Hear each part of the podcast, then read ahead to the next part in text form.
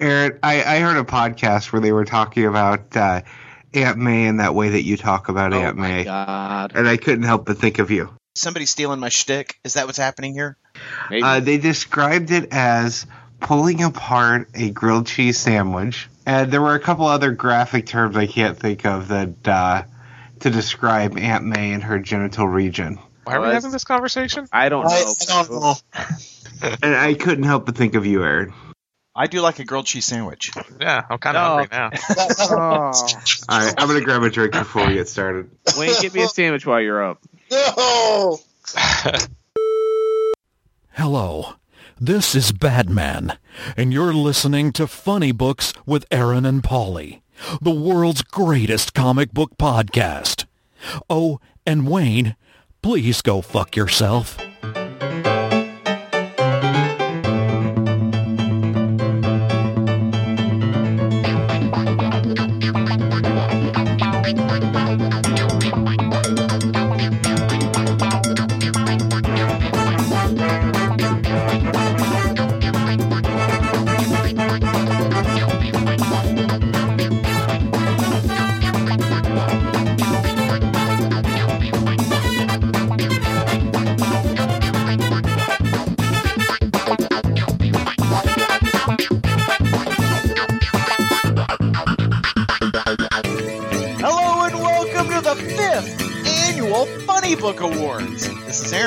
This is Paul. This is Wayne. This is Tim. And this is Andrew. Very exciting, guys. Nice to have us all here. Five years running of Funny Book Award goodness. Uh, well, would we really call it goodness? I mean, we've been around for five years. We can just say that. Oh, no. This there is no higher quality benchmark than being acknowledged at the top of your category by the Funny Book Awards, or no. bearing the, the shame, the indignation of one of our worst awards. One, one more year and I can uh, I can get done with this community service hour shit. Well, Aaron, I was shocked yesterday when I received that bottle of champagne and complimentary business card you sent me. I really appreciate it. I just run out. These results may determine what comics are like for the next year. I mean, look at the year that we gave out the best award to someone, and the very next year they got the worst award. Well, I mean, I'm just saying, it nothing's impossible, so sure, it may impact how comics work for the next year. It may. More than likely it won't. But whatever. Look, look how Matt Action picked up his game. Huh? Yeah. Huh? Yeah. Yeah, that was us. After yep. two years of living under the our, our shame, he, he turned it around. Yeah, just imagine if he gets best this year. He would have best, worst, worst, best. Hey, you know, was it Barnum who said there is no such thing as bad publicity? I, certainly. Sure. sure. So as long as we're talking about him, I bet he's happy. I'm sure that's untrue. Just saying. So because, because you guys are all here to hear about the funnies, Paul decided we have to talk about some news. What? Well, you know, Paul's always beating us over the head. We got to be current. We got to be current. We got to be topical. Stupid Paul. Let's talk Guess, about things. Yeah, let's talk let's, about things that just happened. So Avengers came out in theaters this week. No, Paul's all like, let's talk about that thing we all predicted was going to happen six months ago. Oh yeah. Oh, oh, oh, why was this my idea? Why do I get the blame for this? You get the blame it, because it was your idea. You're the Paul. Mm. You made the, you made the list, Paul. Yeah. so so this week, surprising nobody, uh, Disney, Marvel, whatever, have announced that uh, Star Wars comics will be moving to Marvel at the end of twenty fourteen, or you know, beginning of twenty fifteen, um, and Dark Horse will no longer be publishing it. This pisses me off, Paul. Why? Well, because I'm loving the Star Wars comic that's been put out by Brian Wood with pencils by Ryan Kelly and inks by Dan Parsons, and I'm afraid that when they switch it over, it's going to disappear. Well, Brian Wood does write a lot for Marvel. I just, I don't know, I don't know if the licensing and property issue, I, I don't know. I, I'm just afraid it's going to go away in the transition. We may see Dark Horse go away in the long run of this transition. Ah, no. Dark Horse will be fine. Well, I think I think their bottom line will take a hit for at least a year. But they've said, and you know, they had a release, they had a press release from from the president of Dark Horse who said that they had several things they were looking at, new properties for twenty fifteen to help take the place of Star Wars. So I think it'll depend a lot on what they get to put out yeah. there. I mean, even with Star Wars, Dark Horse wasn't in the top three. No, of um, but know, they publishers. were growing. they'd been doing. I mean, they'd been growing year to year. Yeah, I mean, and the the, the, the most recent Brian Wood Star Wars series was doing well for them. And it's a great series. Yeah. Yeah. Now, you know, I'm torn because I think that Dark Horse just has done beautiful work with the Star Wars franchise. But on the other hand, uh, you know, I'll be able to, you know, buy those Star Wars comics digitally when yeah. released from Marvel.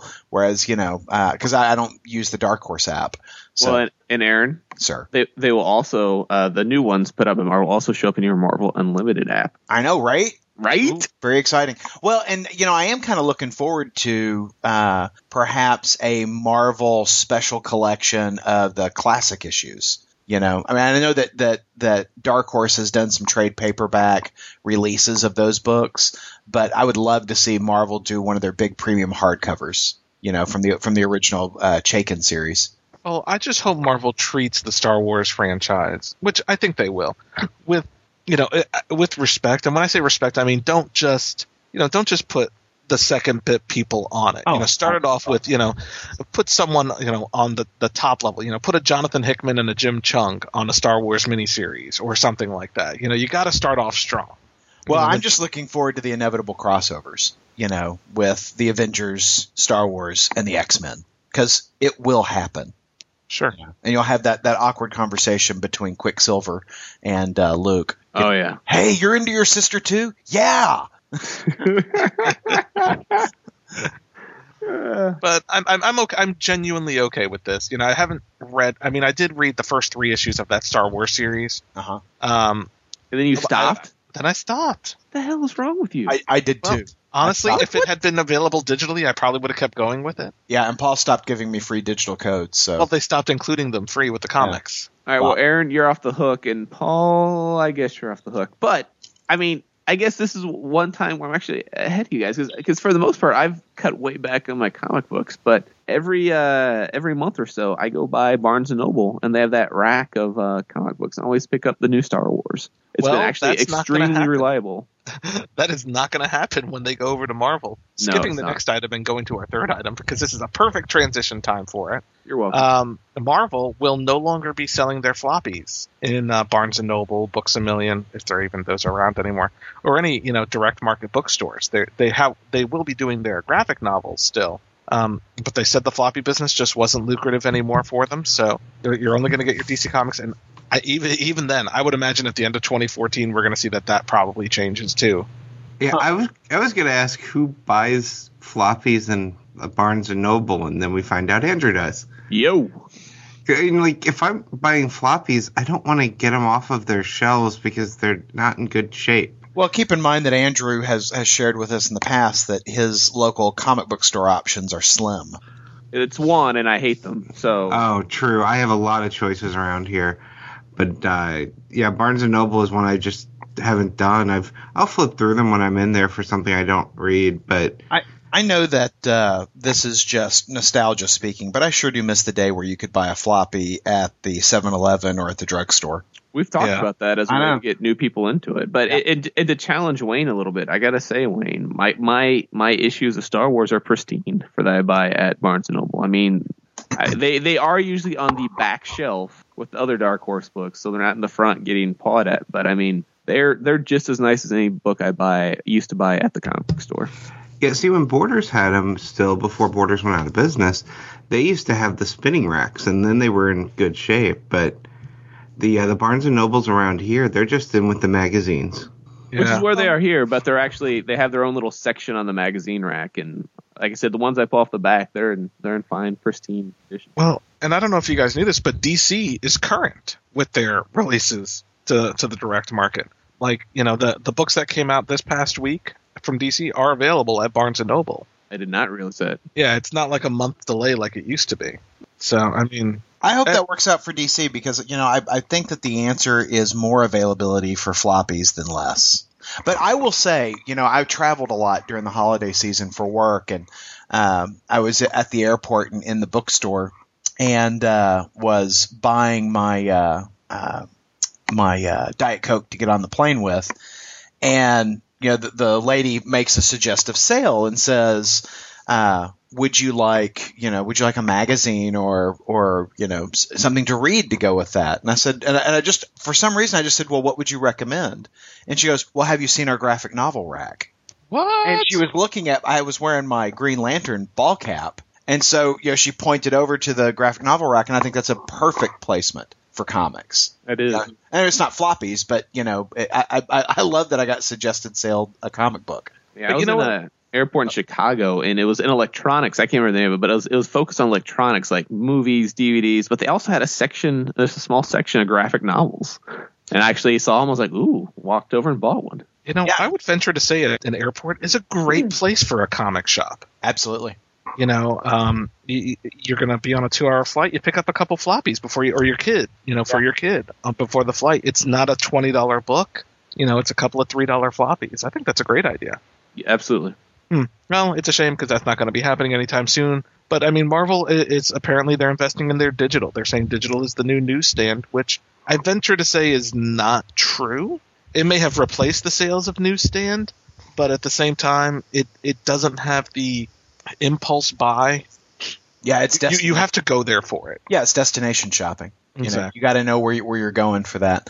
I, I do think that, that that part of the answer, and you know, maybe with having the relationship with Disney as they do, uh, preloading apps onto uh, uh, you know P D As, you know, on onto yeah. your tablet, because you know you might not go seeking the Comixology app, but if the Comixology app is preloaded to your tablet, you might check it out. Yeah. Hey, yeah. you have an iPhone. Did your iPhone come preloaded with Disney as one of your favorites? No.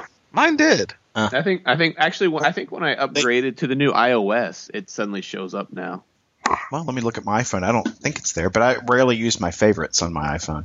Yeah, I, I, I noticed it. I was like, why would this be on my favorites? It's not like I go to Disney dot com all the time. It's it's because of all the uh, Little Mermaid porn that you download. yeah, so, yeah. so Aaron, try this experiment with your iPhone. Okay. go, go to Safari. Okay.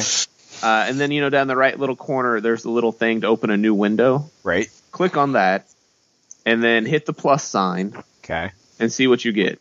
Well, I've got a whole bunch of, like, M S N B C, Web Slice. Uh, see, I have four.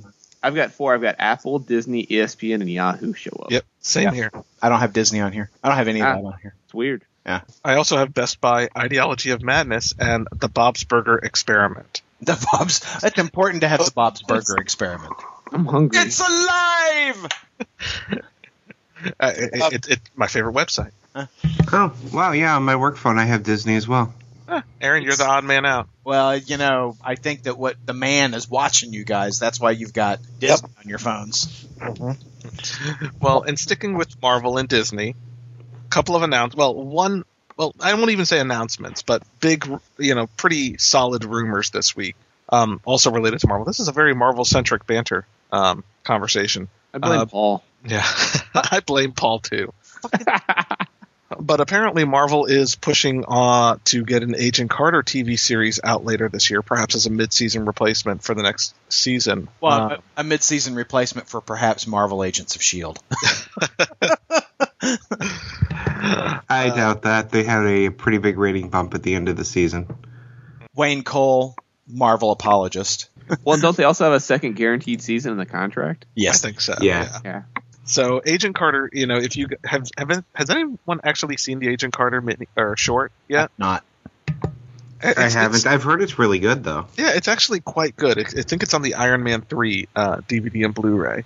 Um, and so there, it, it's Agent Carter post the events, uh, Peggy, Peggy Carter post the events of um, Captain America: The First Avenger, and uh, just basically how she is the first super spy, you know, that starts up S H I E L D and blah blah blah blah blah. Um, I, I, I enjoyed the mini, and uh, I, I would actually enjoy a T V series. I think. I, I think it, it, there's a lot of uh, a lot of good that could come out of there. You know, like a perhaps like an Alias set in the sixties, that kind of thing, or fifties, I guess. Yeah, I'd, I'd watch it. I, you know, I'd watch it. Yeah, and I, I, I give Marvel Agents of S H I E L D some crap, but it really has improved. Mm.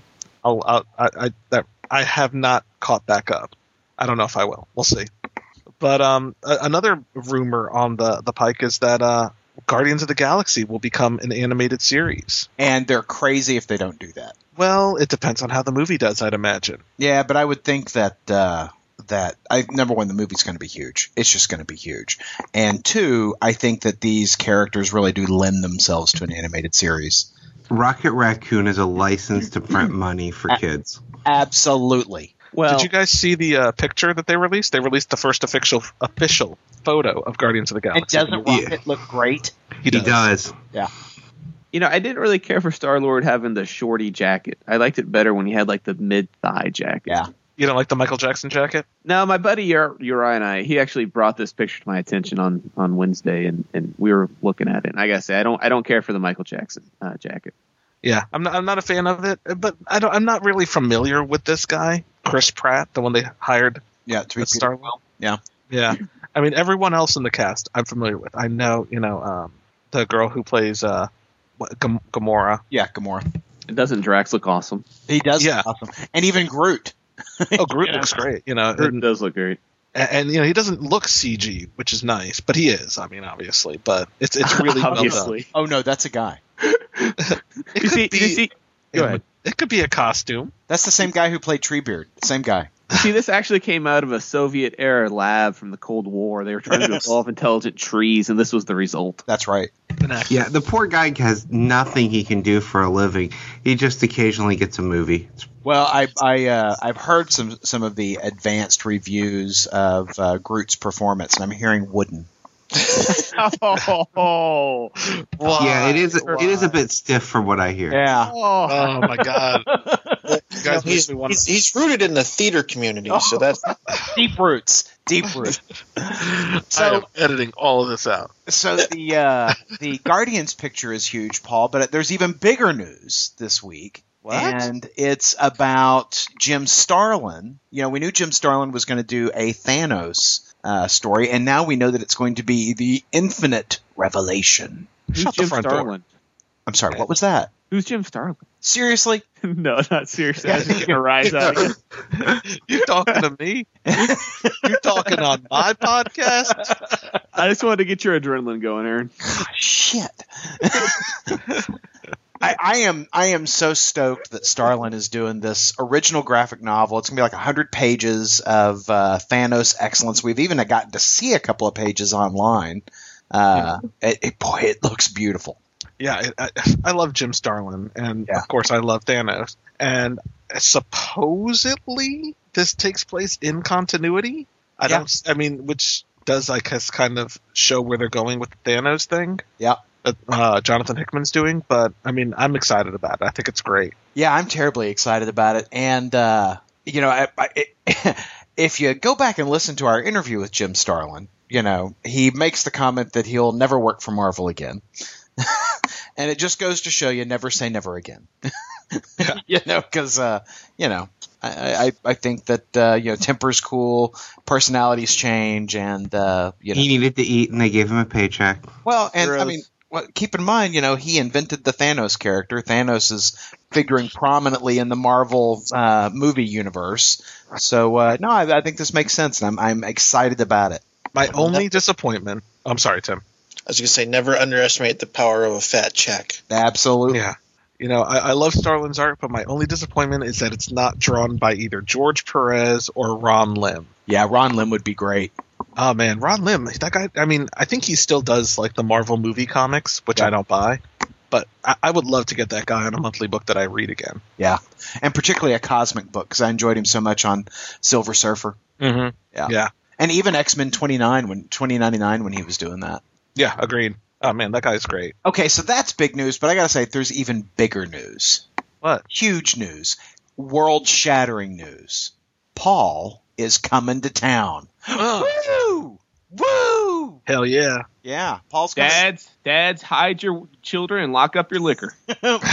Polly's coming to, to Dallas uh, for the Sci-Fi Expo in February. I am as excited as I can be. Schedule your autograph and photo session now. um, yeah, so uh, Jake Ekiss talked me into it on Twitter. Um, the Dallas Sci-Fi Expo, first weekend in February, uh, I'm going. Um, and I'm really excited about it because they're going to have uh, a couple of folks that I'd really love to meet, um, including a very odd choice here, but he's one of the ones I'm most excited about. Richard Dreyfuss is going to be there. Um, but so is Stephen Amell from Arrow, uh, Carl Urban from Judge Dredd and uh, Star Trek Into Darkness, Alice Eve from Star Trek Into Darkness, Peter Weller from RoboCop and Star Trek Into Darkness, um, Karen Gillan from Doctor Who's going to be there as well. So, well, and the ones that I'm very excited about is Lee Majors and uh, uh, Lindsay Wagner, the six million dollars Man and Bionic Woman, respectively, uh, will be there. So, and Paul reveals to me yesterday, you know, uh, Aaron, I, I've got an awkward confession to make. Uh, I've never watched an episode of The six million dollars Man. And so Paul has ha- is having to come in a day early so that we can watch a six million dollars uh, Man marathon together. So, Aaron, I'm going to make a suggestion for you. Yes, sir. You've started your collection of characters with cigars. Uh-huh. Commission someone to do a six million dollars Man smoking a cigar and then get Lee Majors to sign it. It's not a bad idea. It's not a bad idea. It's not a bad idea. I mean, where else can you get that, both of those in one place? That is uh, that is not a bad idea at all. Thank you, Wayne. I think I will actually do that. Hmm. Now, the uh, the comic, uh, you know, the, the artist guests or the comic-related guests, are, you know, it's, it's a sci-fi expo, so there there aren't as many, but they do have um, some some interesting folks. Cully Hamner's going to be there, uh, Brian Stelfreeze, Kevin uh, McGuire, mm-hmm. Chris Sprouse, Howard Chaykin. We can oh we can get Howard Chaykin to sign your copy of Black His, uh, Christmas Special. um, Bill Sienkiewicz, and of course, I, I, I believe he brought it up because um, Knights of Rainsborough artist Jake Ekiss will be there. That is correct. With the Saints of Rainsborough print. Ooh, very exciting. Yeah. Very exciting.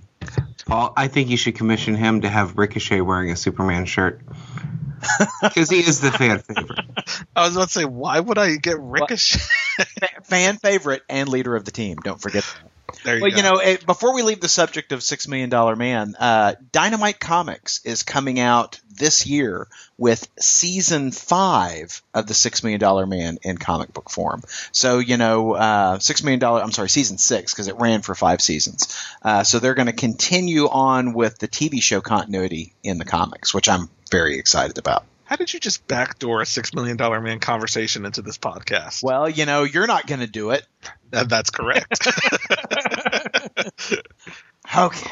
Well, I will get caught up when – well, I, I won't watch all four seasons, but I, I, I, you will watch all five seasons. But I'm excited about coming to Texas next month. Um, and I'm excited. I, I, I, it, it may be odd, but the, the main reason I'm going, I, I would love to meet the guy from Arrow.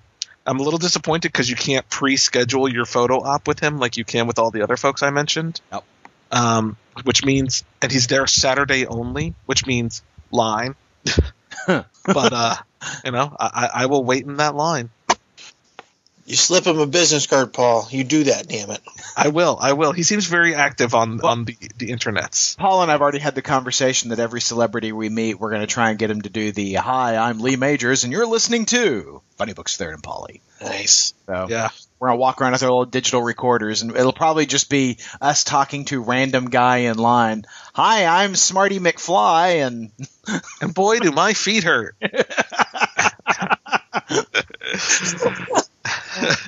Uh, good times.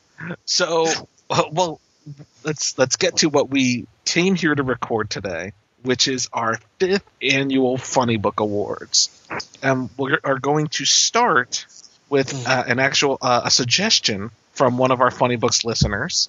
Why? Uh, because we're nice like that. Oh, and, okay. And to get it out of the way. Um, right. So we are going to start with the Stephanie Brown Spoiler Award. Oh, can I do it? Best award name ever. Yes, Tim, you can do it. Spoiler.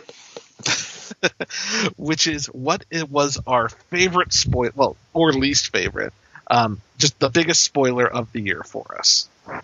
And so, you know, we, we thought long and hard, and unfortunately, it's kind of one of those things that spoilers are kind of the norm when you read comics nowadays, because anything big that happens, it's kind of spoiled months ahead of time. But Tim did not get that memo, and Tim has his biggest spoiler of the year. Uh, yeah, so um, Aaron talked me into reading the Sons of Anarchy book, um, uh, issue one, and I had been a couple seasons behind on Sons of Anarchy, So in fairness, it's it's mostly my fault, but, you know, that's how it is. And so reading it, I was spoiled on two major points that happened during season four. And I don't – are we supposed to use the spoil in the spoiler award, Paul? Absolutely, yeah. I think yeah, I think that goes with the spirit of the award. All right. Well, um, I, the first thing that I found out was that um, Opie had died in season four because he was no longer around. And, and that was heartbreaking, by the way. That, that, I really wish I didn't know that was coming. Yeah.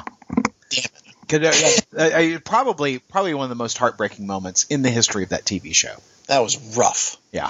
But in the comic book, he just doesn't show up, and they mention that he died. And I'm like, oh. And the second thing was that Clay was no longer in charge of the uh, of the club, and I didn't know that either. Yeah. yeah. So one comic spoiled two years of me not paying not attention to internets. And so for that reason, it gets the Stephanie Brown Spoiler Award. And while I wasn't spoiled, I feel Tim's pain and support this award. Well, so I think that uh, – I don't think there's anything that can quite qualify on that level. So uh, the Stephanie Brown Spoiler Award goes to Sons of Anarchy one from Boom Studios. Absolutely. Woo! Woo! Winner! Woo! Winner, winner, Funny Books Dinner. I can only assume a Funny Books Dinner would be Mexican. At Chicas Locas? Chicas Locas! Somewhere in the greater D F W uh, Metroplex area. Ooh, yeah. Aaron, are we going there? We are totally going to Chicas Locas! Are we going to bring Richard Dreyfuss with us? We'll bring Richard Dreyfuss with us and Lee Majors. Road trip, guys! Uh, oh man, that's a that's a movie waiting to happen. What's so, over someone having to pee in that car trip like twenty minutes? Every twenty minutes. Uh, so our next award is for best movie or T V show based on a on a comic book. And so, uh, Wayne, why don't you start us off on this one? All right. So I struggle between two here, one being a movie and one being a T V show. The movie for me, obviously, is Man of Steel. T V show would be Arrow, because Arrow has just been so good this season. And uh, I ended up going with Man of Steel for this because, well, basically because it was only out this year, and Arrow was really good last year, too. All right. Well, that's a, that's a good one. Uh, I, I, I, I would have to say I agree with Wayne. Uh, surprising no one, Man of Steel was my... Uh, was my favorite of the year as well. I, I, I had a close second, though. It was almost a tie, which was um, Batman: The Dark Knight Returns Part Two. Mm. Uh, the, and it's a, you know, a direct-to-D V D animated movie, but yes, it is that good, and it it, it really was a was a close second. But I, I ended up going with Man of Steel. Well. You know, I did not consider Arrow as a candidate since it was since the series started in two thousand twelve. I didn't. I, I left it out. And I, Man of Steel was a strong contender for me, guys. I, I thought about it. I really enjoyed it. I, mm, it was tough, but I went with something I think Tim's gonna like. I went with Thor two. I found it better, superior to the first Thor. Uh, it, it was everything I enjoyed plus more, and I just thought it was a fantastic movie.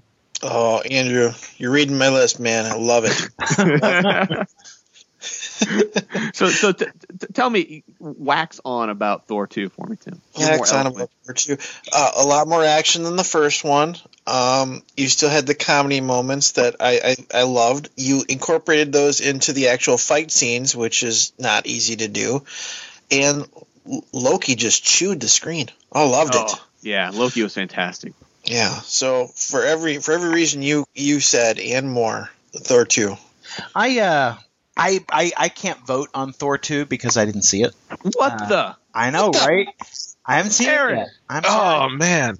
But so it's, uh, we have a tie. Let's see, Aaron. Um, and I would I thought real hard about Man of Steel, but while I enjoyed the movie and I think it did a great job in planting D C's you know cinematic universe flag. Uh, apart from the Dark Knight movies, um, I, I, I really do feel that the best comic book property on television uh, this year was Green Lantern, the animated series. Um, I, oh. I, it took me a while to warm up to the animation style. Um, but unlike Man of Steel, I think that it remained true to the character, to the core of the character. The character was heroic. Um, I feel like it was uh, it, it, it wasn't just overblown. Um, I liked the kind of stories it told. It told unusual stories, not stories that we've seen before. It made Green Lantern a science fiction character beyond just being a superhero. And I dug those stories. In fact, you know, it breaks my heart that the show got canceled. So I'm going to leave you guys in a tie because I'm voting for Green Lantern, the animated series. That's actually a really good choice, Aaron. I- I'm I'm not switching mine, uh-huh. but it's a good choice. Thank you. So for best T V movie, best T V show or movie, we have a tie between Man of Steel and Thor: The Dark World. You know, and I'm okay with that. Yeah, you know what? Uh, as long as Iron Man three didn't win, I'm okay. And you know, I really enjoyed Iron Man three, but I don't think it was the best, you know, comic book property yeah. out there this year. Agreed. No, no, yep. It was. It was not bad. But you know, I do think that a, that a lot of my enjoyment was by the fact that I saw it with so many of my friends. And, and you were in a recliner drinking alcohol. That's right. Yeah. That was probably one of my big surprises of the year. Is I really enjoyed Iron Man three, but I rank it like third or fourth down the movie chain because uh, The Wolverine was much better, in my opinion. Oh, and I agree. I thought The Wolverine was an excellent movie. I got to see this movie. I, I know rather a lot. We almost could have done a Best Video Game Award this year, but we know a, who well, we know who would have won. Well, we have three video games, right? We've got Lego – well, four. We've got Lego Marvel, Young Justice, Arkham Origins, and um, Injustice. Yeah. All right. What's your pick, Paul? Mine would have been Arkham Origins, I think. Uh, Aaron? Injustice. Uh, Wayne? Lego Marvel. Tim? Haven't played any of them. And I would have gone with Injustice. Injustice, Injustice wins! Woo! Yeah. The only Injustice. reason I couldn't vote for Injustice, because as much as I, I love the comic, I haven't played the game. And the same thing for Young Justice. I think it's probably going to be incredible based on the writing, but I haven't played it yet, so I couldn't vote for it. Fair well, enough. We, so so we we we found a way to give out an award. Injustice, Gods Among Us, best comic book video game of the year. Woo! Woo! Woo! What did that right. happen? Um, so for our next award, we are going to talk about the comic that most improved this year. Um, you know, I, I, I'm looking at last year's most improved comic book. Did we? And it was Justice League Dark from Jeff Lemire. Oh, easily, yeah, because it was so. I mean, it started out so bad. Yeah, and then well, Jeff Lemire took over, and it got so much better. Yeah, so that's the that's the idea behind this award. You know, a, a, a, a comic that previously we may not have even read, but really turned it around. Yeah, I have so, it. I you have it? I have it. All right, well, you go ahead. Action Comics. All right. Greg Pak, uh, you know, coming in at the end of the year and starting to write Action Comics. And granted, there's not a lot there in terms of uh, of uh, you know many issues. I mean, I think it was at one or two, but it. It is such a turnaround from the crap we were getting. Yeah, I completely agree with you, Aaron. I, uh, I would say Action Comics was the most improved. It's just it's hard to give it to it when it's only been yeah, one or issue. two issues. Yeah, absolutely. But those one or two issues have been drastic improvements over what we were getting. Yeah. Tim, did you have a most improved comic this year? You know, I do, but it's it doesn't it doesn't really work because it's sort of a newish series, old hero. So I think what I'm gonna do is I'm gonna I'm gonna I'm gonna echo Aaron's thoughts about Action Comics because I have a friend that gets Superman that loves this Greg Pak run. Huh. All right. And I I say Greg Pak run was like what two two books, but yeah. but um, well, and, and what.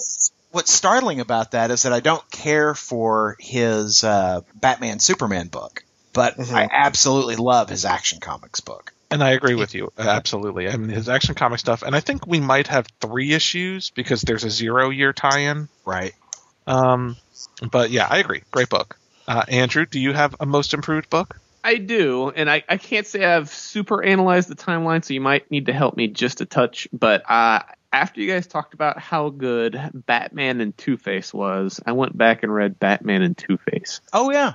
And so I'm going to give it to Batman and Robin. And, and I can't remember exactly when it went bad around the death of Damian Wayne. I don't, I, I didn't go back to well, that. All I think happened at the end of twenty twelve and beginning of twenty thirteen. Perfect. Yes. Yeah. Good. So, yes. So after that, uh, it, I think they've turned it around. I, I'm going to go back and read some of the, well, I was going to ask you guys actually if I should go back and read anything before Batman and Two-Face, but there are, yeah. a couple, there are a couple of standout issues there. Uh, that we can help you with. All right. Yeah. So, but if nothing else, that three that, that I think they're at three issues on that Batman and Two-Face run have, have been much, much improved to brooding, dark Bruce post Damian Wayne's death, because those were just horrible issues. Yeah.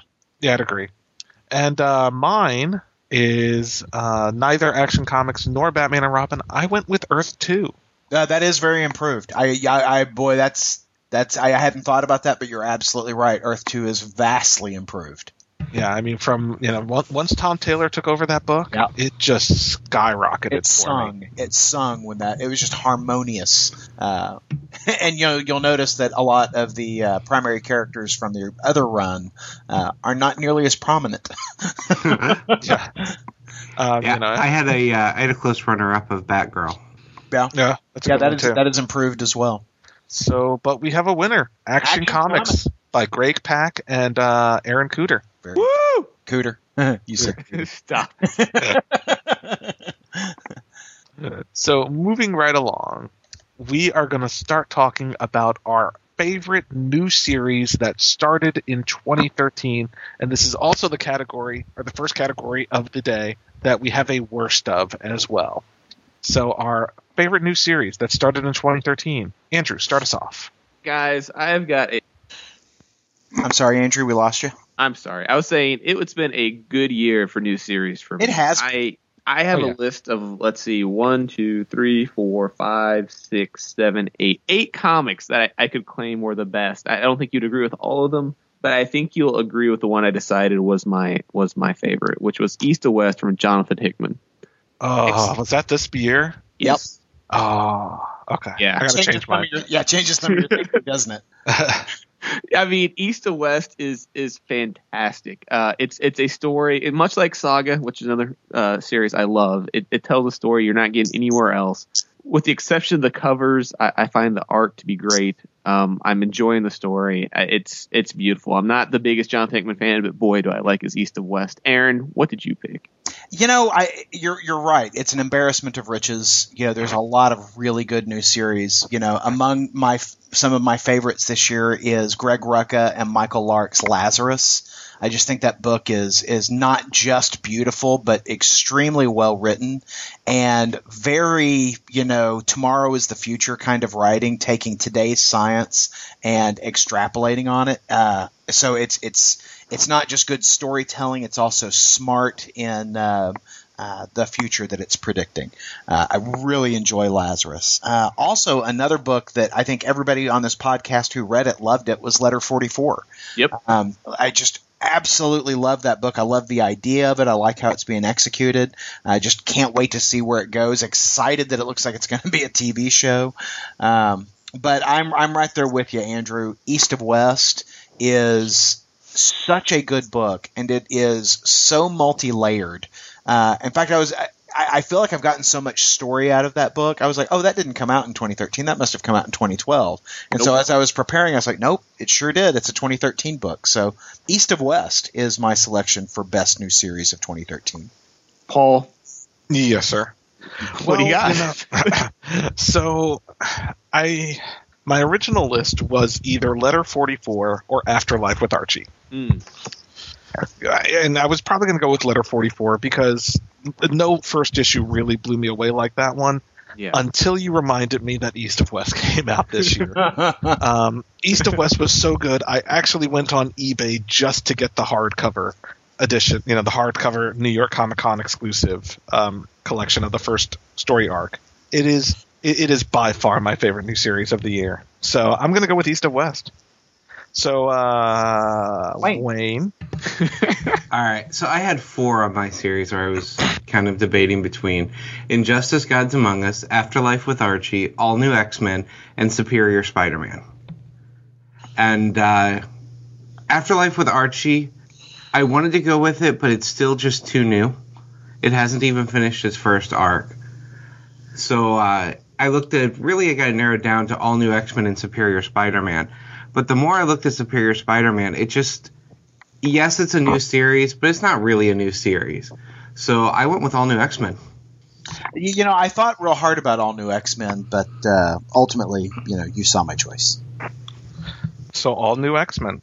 Uh, that's a that's a good choice. Uh, you know, I, I don't think I considered it because it started, I think, in late twenty twelve. But it, you know, nope, it didn't. I double really... checked. I double checked the dates on both All New X-Men and Superior Spider-Man, and they both started in twenty thirteen. He's correct. Huh. Just barely for uh, All New X-Men, but there have been a lot of issues in a very short time of both books. Hmm. All right. Well, well, it illustrates, you know, Marvel's love of double shipping things. Yeah, exactly. Well, yeah. You know what? I'm still sticking with mine, though. Okay, Tim, what do you got for us? God, I hate East of West. um, uh, I had two on my list. Uh, Letter forty-four is the runner-up, just because we've only seen a couple issues of it. I think right. if I had two more issues of it, I would have picked it. Yeah. Um, I I picked Fearless Defenders. Yeah, uh, nice. It's it's it's taken over my uh, fun team book that I used to have with, you know, Avengers Initiative and then later Avengers Academy, um, and I've loved everything about it. It's, you know, Valkyrie and strong women kicking ass every issue. Absolutely. And just as a side note, the the uh, the covers that they do for Fearless Defenders are worth the price of admission. Absolutely. It, you know, a couple things you guys didn't mention that, that were – I mean, I had Lazarus on my list. I had Letter forty-four on my list. I had Injustice on my list. I had Brian Wood's Star Wars book on my list. I had Miss Fury on my list. I mean, it was just – I mean, yeah. I also enjoyed Storm Dogs uh, as well. And, I, yeah, it was a good good year for new series. Absolutely. It was a good year for comics in general. Mm-hmm. You know, I, I think I, I had multiple options for pretty much every category. And, you know, that that's unusual. Sometimes you're struggling to find one. So, Paul, were we going to do worst new series here as well? Yeah, let's yeah. let's let's. We talked about how great things were. Let's talk yeah. about a few that did not quite. So let's dog work. on them. Paul, what do you got? Um, well, I had two that Andrew tried with me. Um, the first one, uh, and probably the winner, is Ash and the Army of Darkness. Oh. And um, you know, my other one was uh, Constantine. See, I still like Constantine, but... I really did not like Constantine, but I gotta say, far and away, Ash and the Army of Darkness was just almost unreadable. That's how bad it was. Agreed. So, Andrew, did you have a worst? Yeah, you know, Ash was... I, I considered Ash for a little bit, but I actually went slightly different, um, which was also something I, I believe Aaron had asked me to read with him. Jerk. And it was Damien, Son of Batman. Oh, that was, that was a rough one. That was a bad, bad book. That was a bad, bad book. It was, uh, and I didn't ask you to read it. You just, you just said, "What are you guys reading?" Uh, and Aaron told you to read it after he had read it. I did not. I did not warn you. I didn't want to color your perspective. I thought, you know, Andrew is his own man. He might like crap. I'm just saying, it seems like it seems like a good friend would have been like, "Well, you could read Damien Son of Batman, but boy, did it suck." Yeah.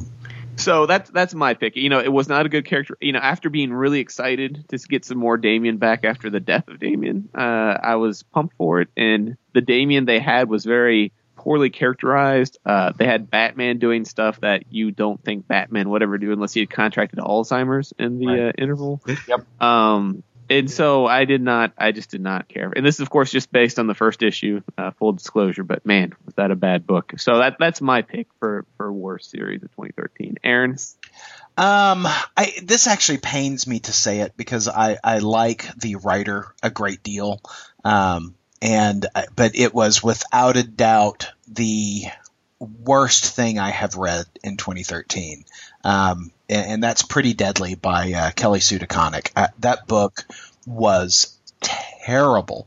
I didn't care for the narrative. I didn't care for the for the artwork. It was it was a train wreck of a book, and uh, uh, I, I it pains me to say it because I, I I've got such a, a a fondness for Kelly Sue, but boy, this book was terrible. I agree. That was a, that was a rough one, and you yeah. know there was so much controversy about it. Yeah, because that comic shop tore it up. Um, well, and, you know, while I, I, I found it, you know, a little shameful that that's what the uh, the owner did, I, I do understand that. Yeah. You know, I mean, it was it was really a very, very. I, I, I get what she was trying to do, and I and I applaud her effort there, but it was it was it was a mess. It was just a mess. So, so I I had two of these as well, and uh, basically I was kind of grading on the same mark of what did I not manage to read all the way through because it was such a horrible mess, and. Uh, It was down between Superman, Batman, and Marvel Knights Spider-Man. And uh, Marvel Knights Spider-Man got it. I couldn't oh, yeah. make it through the book. It was art, story, everything, a horrible, horrible mess of a book. Oof, that was a rough one, Wayne. That, I, I agree with that. At least I, I read two issues of Superman, Batman, or Batman, Superman. That Marvel yeah. Knights Spider-Man was terrible. Exactly, and that's why it won out, because I was able to make it through Superman, Batman. I couldn't make it through Marvel Knights Spider-Man. That was just horrible. So I, I sort of feel like the Russian judge at the figure skating competition, because purely based on anger for another topic that's coming shortly, I will vote for Damian, Son of Batman. it was all. It was. No apologies. I can agree on that, and in fact, to make sure that there's a clear winner, I will, uh, you know, adjust my vote. Yeah, let's go with it. It was a it was a shitbag of a book. Yeah, I don't doubt that it was horrible. I just didn't read it. And you know, if I'd have read it, I'd have probably been voting with you guys. And whereas I could see the artistic intent in, within Pretty Deadly, uh, poorly executed though it was, uh, I saw none of that in. Uh, In, in, in the Damian uh, Wayne book, so ooh, ooh. So yeah, I, I, I, I, I'm there with you. Agreed. So Damian, Son of Batman, you are our first official jeer of twenty thirteen. Ooh. Yay! These are my favorites. So, moving on to the characters themselves in oh, these God. series. Can't wait for this. Best of villain of twenty thirteen. Uh, Andrew, you're, you seem excited, so I'm going to let you no, go ahead. No, I want to. I want to keep my powder dry. You guys go ahead. I'm just excited for hero and villain. I just you. You, oh, you, you go ahead, uh, Tim. You, give me, give me, Tim. St- Tim. Stealing it. I'm stealing it. I don't care. Yep. Let me present the case for my best villain. My best villain of this year is Superman. ah. Superman in Earth two has reigned havoc on on on the citizens of Earth, and not only that, he's bled over to another like kind of what if book in Injustice: Gods Among Us, and I, I and I haven't read Earth two, but I, I know the boys here have, have read it, have loved it, but Injustice: Gods Among Us, oh, he's so it's just so good seeing him turn to the dark side. Well, and he did kill his pregnant wife, punched her into space through a submarine, put his hand through the Joker's heart. It, Oh, no, that's my best villain. And I think, you know, patting my own self on the back, it's an inspired choice. I, you know, I actually, that's my choice as well, Tim. Yes. I, I didn't think anyone else was going to pick it.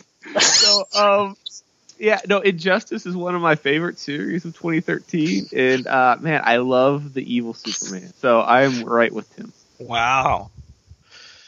All right. So, Paul.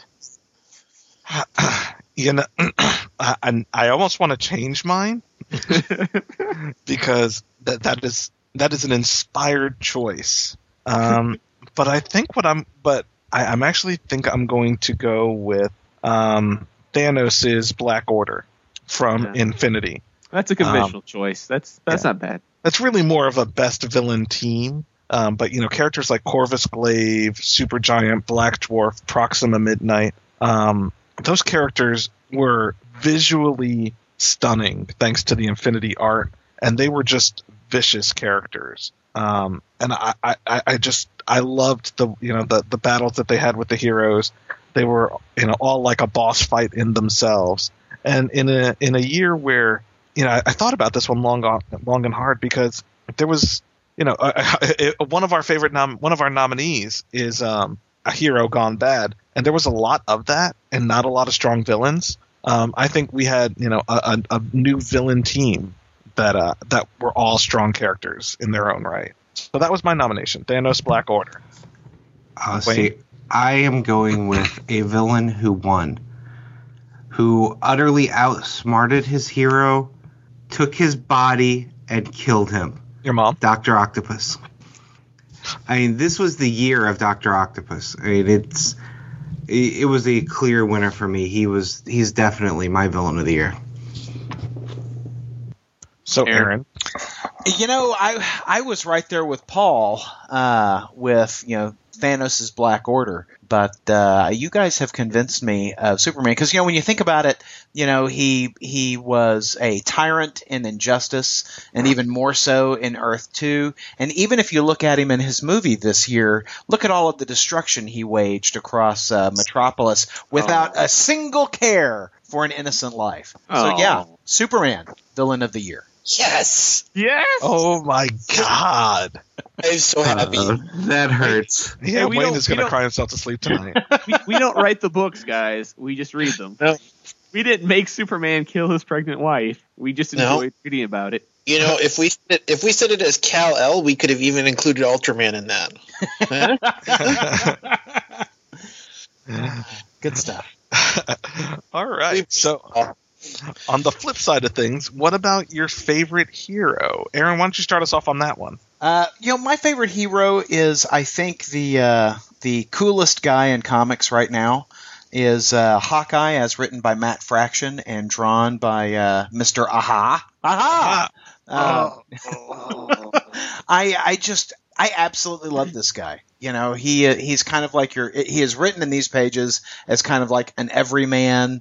Uh, you know, it's very it, it's very like low level, uh, and I just love that uh, that common sort of aspect to the book, and and and and I love that that Hawkeye is just yeah, this is my job, this is what I do. You know, he's he's horrible with his uh, personal people skills, but you know he he's a good hero, and that's what I dig about that book. That hurts me, Aaron. I'm sorry. So, you know, I, I think you had to hop off the show last week, Andrew, before you uh, got to talk about Hawkeye. Well, that's true. I, and and so why don't, why don't you catch us up to speed? Initially, when the Hawkeye books first started coming out, you weren't a fan. I, I was not. I, I read the first issue and then stopped because I, I did not care for the first issue at all. Uh, however, with the, the debut of, of Marvel Unlimited in my life, I went back and read the first eleven issues of Hawkeye just to see, just to see if I was giving it a fair chance. Was perhaps my, my prejudices blinding me. And I gotta say, the tape story arc was my favorite part of that book. It was, actually showed Hawkeye being competent, being a good guy, uh, and doing things he had to do for the team. I, I, and it was it was more of a superhero level story than than you know beating up neighborhood toughs and gangsters for me. So I enjoyed that. I thought that was the tightest part, uh, with the exception of the Arrow one issue, which was uh, issue eleven, which I also really like Arrow. So those those books I like, but for the most part, for the majority of the series, I find they just write Hawkeye as, as this too incompetent. The guy allegedly hangs around and fights with, with galactic level threats, and you know hangs with people with like Thor and Captain America. You cannot make him that incompetent in his regular life and then tell me that he's this awesome when he's on with the Avengers. And, and or if you even look at the Avengers movie and you look at how competent he was, he, he's human, but he's amazingly good at what he does. And then you show him doing idiotic things like stepping out in front of a tenement surrounded by you know like twenty gangsters. He has a bow and arrow. Shoot from an arrow. Shoot from a window, for God's sake. Why are you stepping out where you can get bum rushed and have the crap beat out of you? I do like his relationship with Kate. His relationship with Kate was very entertaining. I'm looking forward to the Kate issue when it hits Marvel Unlimited, because I like Kate Bishop more than I like Hawkeye in that book. And I think that's because there's no preconceptions about her character. It's it's for, for me, I never read The Young Avengers. I know she was part of it, but I've never read it, so I don't have that baggage. Um, but for Hawkeye, they just it's like a different character they're writing. I can't reconcile that Hawkeye with the Hawkeye from um, from from the regular uh, Avengers shows and, and whatnot. And I know Aaron likes to compare this to the Brubaker, Brubaker Fraction run on Immortal Iron Fist, which I oh, also yeah. reread. Yeah. And Aaron, you say it's it reminds you of that, but Iron Fist was doing awesome things in that it thinks. Iron Fist was taking on an interdimensional or inter-reality contest of champions while fighting Hydra and winning, and fighting uh, the Steel Serpent and winning. He wasn't getting beat up by tracksuit wearing mobsters, for God's sake. I think so, I, I think it's I think that you're you're you're citing a distinction without a difference. Those things are the same. I disagree, bro. bro. Yeah, bro. I gotta say, I liked the bro, then I hated the bro, and by the time I was I was done with like eleven issues, it was like Stockholm syndrome. I liked the bro.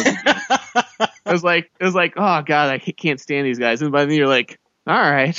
Well, I got to say, I picked up the uh, Marvel Premium hardcover this week, combining the first eleven yes. issues of uh, Hawkeye and the Young Avengers Presents number six. Uh, it is a beautiful book.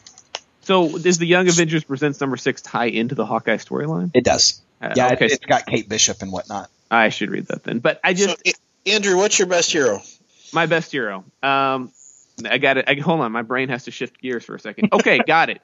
Dan Slott, Superior Spider-Man. Um, I know I, amongst other people, talked about how dumb or how cliched the idea of Doc Ock taking control of Peter's body was, and then I actually read the series, and it's been awesome. So to make up for all the bad things I said before it actually came out, I'm going to call uh, Dan Slott, Superior Spider-Man, my hero of the year. Tim.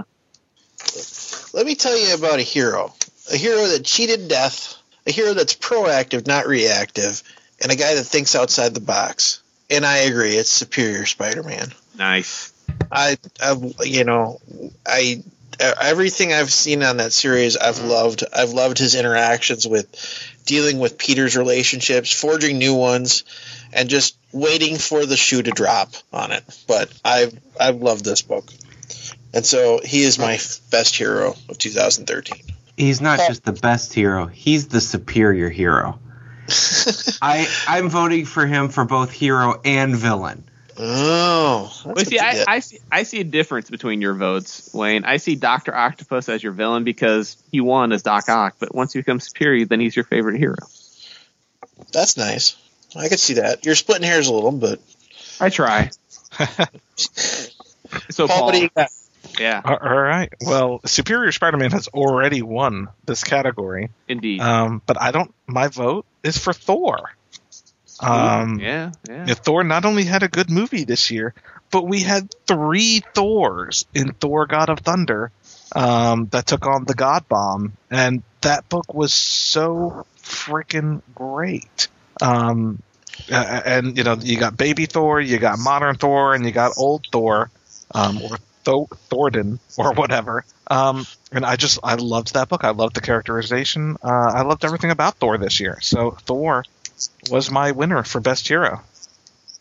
Um, well, Thor was my nominee right. for best hero, but our but our winner is the Superior Spider-Man. So what I find interesting is that for funny books in the Funny Book Awards, our hero is our best villain, and our villain is our best hero. Dude, there's nothing heroic about the Superman of Injustice. Well, and let's, or, let's remember. Or, uh, or Earth two. So, yeah, I, no. I hear you. No, our, our winner last year for best villain was a tie between Joker and Doctor Octopus. And our favorite hero last year was Scarlet Spider. So I'm noticing a trend here. Hmm. We seem to like the spider characters. Yeah. Well, Joker's, you know, Batman, but yeah. Yeah.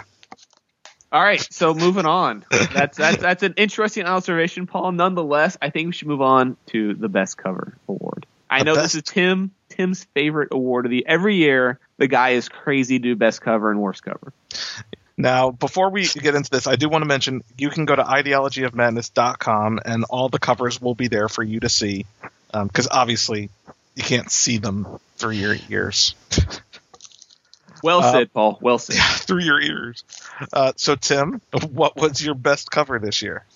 Oh, man, I was so close to picking Fearless Defenders, too. Oh, yeah, the Danny Moonstone one? So close.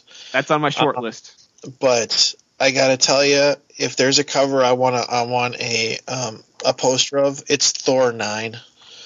Thor, just to try to paint it a little bit, Thor nine has exactly what, what Paul described. King Thor, Avenger Thor, and Barbarian Thor. And it's just a scene of them standing over a cliff like Man of War, Kings of Metal style, ready to kick some ass. I loved it. So, yeah, my cover, this my best cover is Thor nine by Esad Ribic. Awesome. Aaron, what was your favorite cover this year? I had a number of covers that I really uh, liked, and you know, as I go through the year, I and since we've been doing this, is I'll you know save a copy of the, the cover uh, for something that affected me, and so like you know the cover of Batman eighteen, which had you know Robin's boots and a Robin sitting on the you know the bird sitting on the boot. Uh, I thought was was rather well done in relationship to the uh, Death of Damian Wayne storyline, or the Requiem storyline. Um, there was a cover by Adam Hughes for Before Watchmen's Doctor Manhattan number four that has both the Silk Spectre and Doctor Manhattan on it that I just thought was exquisitely drawn. Yeah, that's a good one. And uh, the cover to Hawkeye number eleven, where it's got uh, you know his dog uh, leaving bloody footprints through the snow. Uh, I thought that was just a just a, a sublime cover. Pizza Dog. Uh, yeah, Pizza Dog, and that is a, a fantastic issue of that series. Mm-hmm. Um, and you know, so so the, the cover you know supports uh, what happens between the pages really well. But my favorite cover of the year has got to be the Paper Doll cover to uh, Fearless Defenders number four. Yeah. Uh, I just that, and you know, Fearless Defenders as a rule has fantastic covers. I mean, they've just got, you know, uh, the Danny uh, Moonstone, Moonstone? Moonstone. Yep. Yeah.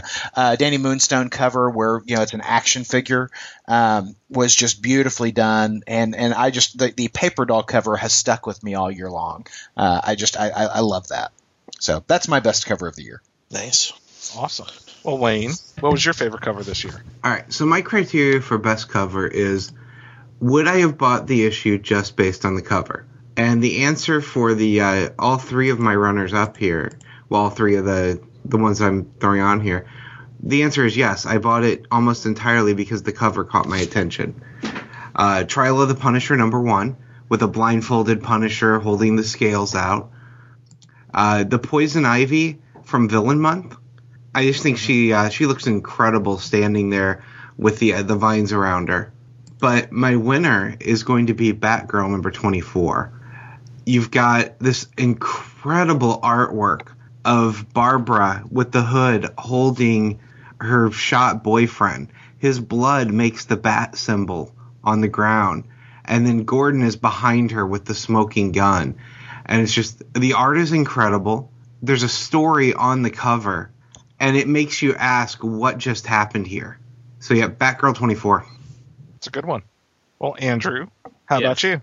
Well, I have to agree. So I, I have quite a list of covers, but my, my highlights, I have to agree with, with uh, sorry, my brain stopped for a second. I have to agree with Aaron and Tim that, that the Mark Brooks covers, Mark Brooks covers for Fearless Defenders are just fantastic. The Danny Moonstone one, the Cutout Doll one, they're great. I, I've enjoyed them very much. Uh, the Batman and Robin annual number one showing Damian dressed up as Batman. I love that photo because, you know, it's kind of oversized on, kind of hangs off him a little bit, and and it's just a great cover. Superior Spider-Man number five showing him holding the smoking gun looking through the bullet hole that used to be Massacre's brain uh, was great. Kind of sums up why I like Superior Spider-Man so much. But my actual winner is uh issue nine of Star Wars, Brian Wood Star Wars, with with art by Hugh Fleming. It shows Princess Leia floating out in a, uh, you know, because you can see the X-Wing, her X-Wing in the background. She's tethered to it, and she's floating out in debris. And uh, it's just fantastic. The expression on her face, the the way it seems to convey zero-G weightlessness. Um, it's just a beautiful, beautiful cover by Hugh Fleming. So that is my pick, Star Wars number nine. Awesome. Well, Hugh Fleming is an awesome artist to be yeah, with. And that is a beautiful cover. Mm-hmm. So um, we are not going to have a tie, or we're, we're not going to have a winner in this category. Um, As it should be. Yeah, exactly. And we never typically do on this one.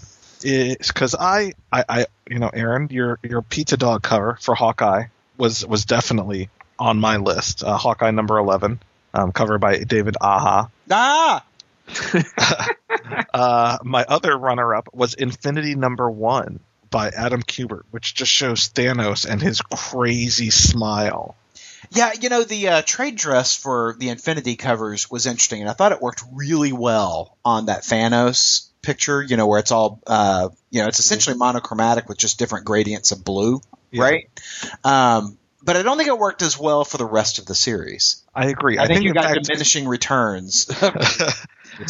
Absolutely agreed. In fact, I think that's the only one of the six that I like to cover. Um, but my winner was actually Flash Annual Number Two, um, which was uh, done by Francis Manupal and shows Flash um, kind of helping an injured Green Lantern, wearing a Green Lantern ring, um, and the Green Lantern ring has kind of turned the yellow parts of his costume green, so he's kind of a mixture Green Lantern Flash, and he's got a, a Green Lantern missile launcher strapped onto his arm, and he, they're kind of defending themselves on a planet. And I just think that is an awesome, awesome cover. And I bought that issue specifically because of that cover. And so that that was mine, Flash Annual number two. Awesome. Nice. So, uh, again, you know, we'll have all of these in the uh, show notes on uh, ideology of madness dot com for you to check out. So moving on to one of our favorite categories, the holy shit moment of the year. Whoa. Yes. We're not, not going to do worst cover? Oh, whoa, yeah, that's a good point. We did have some bad covers to talk about, didn't we? Uh, if we want to.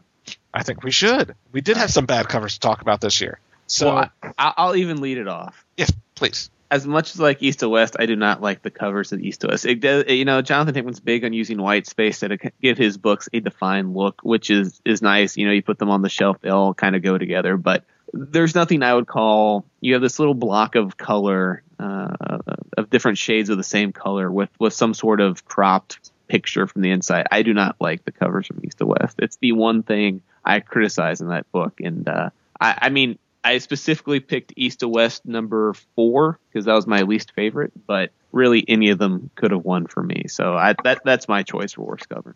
Hmm. Uh, Tim, what do you have? Well, I'll tell you, I, I picked one, and then I saw Wayne's choice. Huh. And so uh, the one I originally had was Archie six forty-eight just because it angered me. Um, it's a Thor spoof, and that just annoyed me. But – God damn, Wayne won. Wayne, I'll just let Wayne take it because I'm co-signing it. Ugh. All right. Same criteria for covers that I did for uh, for best. What cover made me not want to buy the book? Superman twenty-one with the big, giant, ugly Hector Hammond head, you know, over the small little Superman body. That cover was horrible, and it made me not want to touch the book. Oh, yeah, that's bad. Yeah, you know what, Wayne, I'm going to agree with you on that one. Um, I was going to – Aaron talked about diminishing returns with those Infinity covers, and they and they got much worse with, with each issue. Um, so Infinity five was going to be my nomination, but I'm going to go with Superman number twenty-one. Yeah, that's a good pick, guys. Yeah. Aaron, yeah, did you have one? Well, Aaron, wait, wait, no. Aaron loves Hector Hammond. He's not going to pick this. Well, you know, it's funny that, that Paul said Infinity number five because that was mine as well. Um, because it is just, it's an awful cover. You know, it lists, it's got all these, you know, it's it's all the fists raised in the air. You know, we're we're gonna fight together, and so you've got uh, you know, Captain America with his shield and uh, Thor with his hammer, and you can see Black Widow's. Um, you know, stingers on her wrist and the great big Hulk hand. And it's just, it's, I like the idea, but it is so poorly executed. It's just yeah. all these random fists being shaken in the air. Whereas, you know, you look at how good the Thanos cover is for Infinity number one. And it's not just, it's not just saying, hey, here's the big bad for this story, but it's just the level of menace and evil that just exudes from that cover. Um, And there is an element that I enjoy about Infinity number four with the lightning streaking around uh, the, the silhouette of Thor. Mm-hmm. Um, but I got to say, if you want to keep me from buying a book, by all means, put Hector Hammond on the cover. So I'm right there with you, Wayne. Well, yeah, so we Hector have a clear winner. With his pet smile. Yeah, that's, a, that's, that's an ugly cover. Yeah. So Superman number twenty-one, congratulations, you suck. Yeah. The inside it, it, of the issue wasn't any good either. And who, who drew that cover? Uh, Tyler Kirkham. Okay. Oof, that was a rough one. All right. So let's move to happier grounds. Well, maybe not. Our, our holy shit moment of the year. The year that, you know, there, a lot of stuff happened in comics this year. And these are the moments that really surprised us and, and made us stand up and say, holy shit. So um, why don't why doesn't Wayne start us off with this one? All right, um, it was kind of a clear cut one for me based on what I've read. I think there would have been a moment at Infinity if I was reading it, but I wasn't reading it. So uh, the unmasking of Dick Grayson, I did not see that one coming at all, and uh, it was as I'm reading it. I've been reading Nightwing for. I didn't jump on in the beginning, but I've gone back and I've bought all the trades. I've been, so I've read the book all the way up till now, and it is an incredible book. And when I'm flipping through and reading Forever Evil, and you get to that point and he's unmasked as Dick Grayson to the world, I literally said out, out loud, holy shit. Hmm, that is a good one. So, Andrew, what was your moment this year? Uh, actually, I'm checking a date on mine to make sure that I am in twenty thirteen. Can, can you come back to me? Sure, sure. Tim? You know, I have one written down, um, which is uh, – but I think I'm going to I'm gonna, – my runner-up was Thor God God of Thunder eleven, which was the God Bomb series where Avenger Thor defeated the bomb and uh, the God Slayer thought he got away with it. And there's this scene where Thor is half covered in the black that – you know, the God Slayer has been using the whole time with just a silhouette of these two these two hammers, and it's like, oh yeah. But I gotta say, Paul, my holy shit moment was holy shit, Paul is defending Grant Morrison in this death of Damian Wayne thing. And I'm sitting there going, I don't know if Paul and I can be friends anymore. Okay, Tim makes a strong case here. I, I had not considered that. This was not something I thought of, but but Tim makes True. a strong case for this. It's so meta. It's not the death of Damian Wayne. It's Paul defending it. Oh, we're going to talk about it later, so I'm not going to get too into it, but I, I think I have to go with that. Hmm. Not sure I agree with you there. no, no, Paul. Go with Tim. Well, mine uh, was not that. Mine was actually the Thor moment in Infinity number four. Um, where Thor is has been sent down to the Builders to uh, to basically surrender on behalf of the uh, the Earth forces, and um, you know they say, well, you got to leave your hammer at the door. So he's like, fine, and so he sends it away, and the hammer loops around the sun and comes shooting back through the center of the Builder, leaving a gaping hole in the middle of it. Um, you know, w- while while Thor's on his knees, you know, pretending to surrender, and that was just. That was just a defining moment in that series and my holy shit moment of the year. And yeah, it, you know, that, it wasn't a spoiler or anything like that. It was just a fantastic scene. Well, that is a great one, Paul. When I said there was one in Infinity, that was the one I was referring to. And I didn't read Infinity, was why I couldn't vote for it. But after uh, after you guys talked about it, I had to go out and find that issue and just flip through and see that. And that, that was an awesome moment. Well, and, you know, I had two that I was considering. And, and one was just – all of issue one of Letter forty-four, uh, just because it was just such a fantastic idea. Um, but I gotta say, in terms of, of execution, Infinity number four does it better than almost anybody ever has. Um, you know, it takes six pages. And in the six pages, number one, you know, you know, it's like Alfred Hitchcock says, you know, to build suspense, show the bomb under the table before it goes off. Don't just have the table explode. And so Thor throws that hammer up in the air, and as readers of, of Thor comics, we know that hammer's going to come back. And it is – there is this tremendous suspense that goes through it. You know something's going to happen with the hammer. It's what's going to happen with the hammer and how, you know, Thor positions himself. And it is – it's six pages of just fantastic storytelling and execution. And it's the moment – appropriately so, that the story turns. And so it's not just this cool fucking moment in the comic book, but it's also the moment where the action turns in this series where the heroes are going to win this thing. And I, I just, I, I absolutely loved it. Woo! Woo! Well, for me, uh, I, I did check my dates. So um, I, I got to say, Tim makes a persuasive argument. I, I, I really kind of want to side with him. I think I have to go with my original pick since it was in twenty thirteen, which is... Um, it's been probably somewhat forgotten now, but it's in Batman number seventeen where they reveal that all their faces of the Bat family have been cut off and are sitting in the dishes in front of them. Now, I know, of course, is that once we move on, we find out that they're not really cut off. But at the moment when that happened, I was just awestruck. I was dumbfounded. I, I had no words. I, I couldn't even mutter, holy shit. I was just struck by it because having all those faces staring back, it was just like, oh, so that, that, that would be mine. That was a good scene. That was a real good scene. That is a good answer, Andrew. But our, our it looks like our winner is Thor's, um, you know, Thor's surrender in Infinity number four. Surrender with air quotes around it. Surrender with air quotes around it. Correct. Yes. So moving on to our biggest awards of the evening. Let's start with the best artist or art team. So, uh, Aaron, start us off. Best artist or art team? Uh, you know, I'm gonna, Infinity gets it for me. Um, it is. Uh, and damn it, I just had that. One moment, please. Well, Infinity, Infinity's art team was Jim Cheung uh-huh. on the bookends. Um, we also had shit. How do I not remember this now? You had uh, Hickman, Opeña, Weaver, and Ponzer working on Jerome Opeña, yeah. yeah, and Dustin Weaver. Yeah, and I, I just it is rare that you get a uh, an event book like this that maintains its artistic integrity from beginning to end.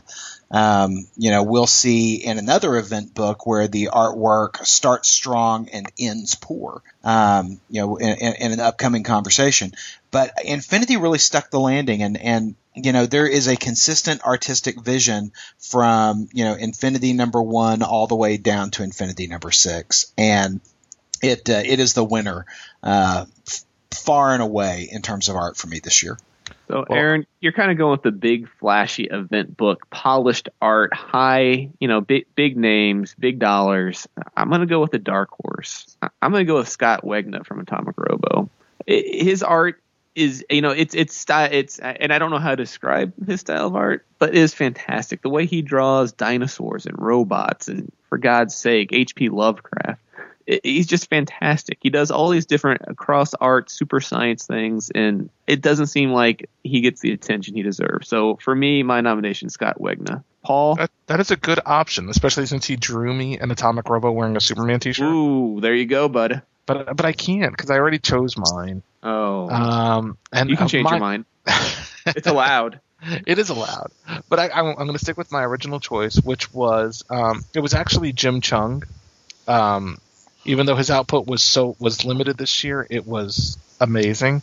But uh, you know, I'm going to expand it and agree with Aaron on Infinity's art team: Jim Cheung, Jerome Opeña, and Dustin Weaver. Three very what? distinctive artists, very amazing artists that all had a, a, a you know that, that their art worked perfectly together. And Paul, I, I hear you not including Jonathan Hickman in that list because, you know, he did write the series, but his artistic sensibility is represented as well in the graphics. You know, yeah, he, that's a good point. He, he he contributes to the graphic design of that book, and while um, Andrew doesn't care for it in the covers of East of West, it really does affect the in- entire packaging of the art in that series. And so I think you have to include Jonathan Hickman in that group of artists. I agree with you. I agree with you. So, so I, I, I did a wide wide kind of gather information on this because I wanted to see what was out there, even stuff I wasn't reading. And I was stunned by Nicola's Scott work on Earth two. Just oh, wow. stunned. So I can't vote for anybody but Nicola Scott. Just beautiful art. I don't I don't give a damn about Earth two, but I want to get that book.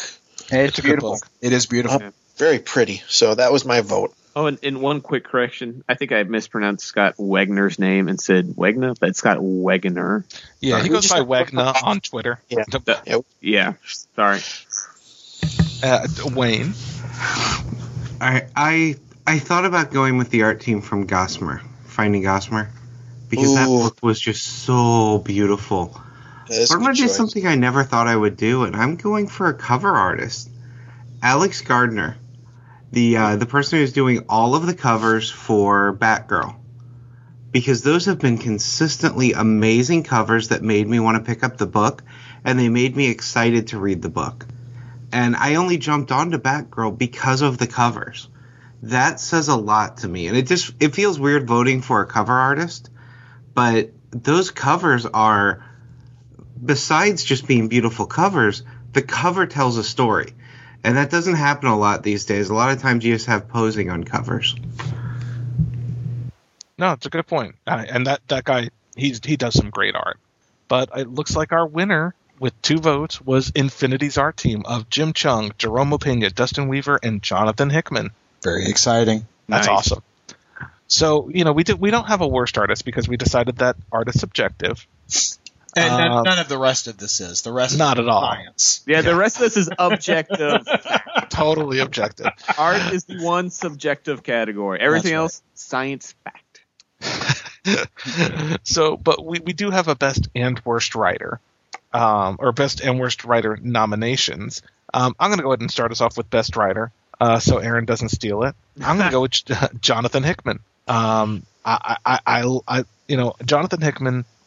This was the year that he found the right balance between his crazy ideas and character moments, and he just knocked it out of the park in almost everything he put out this year.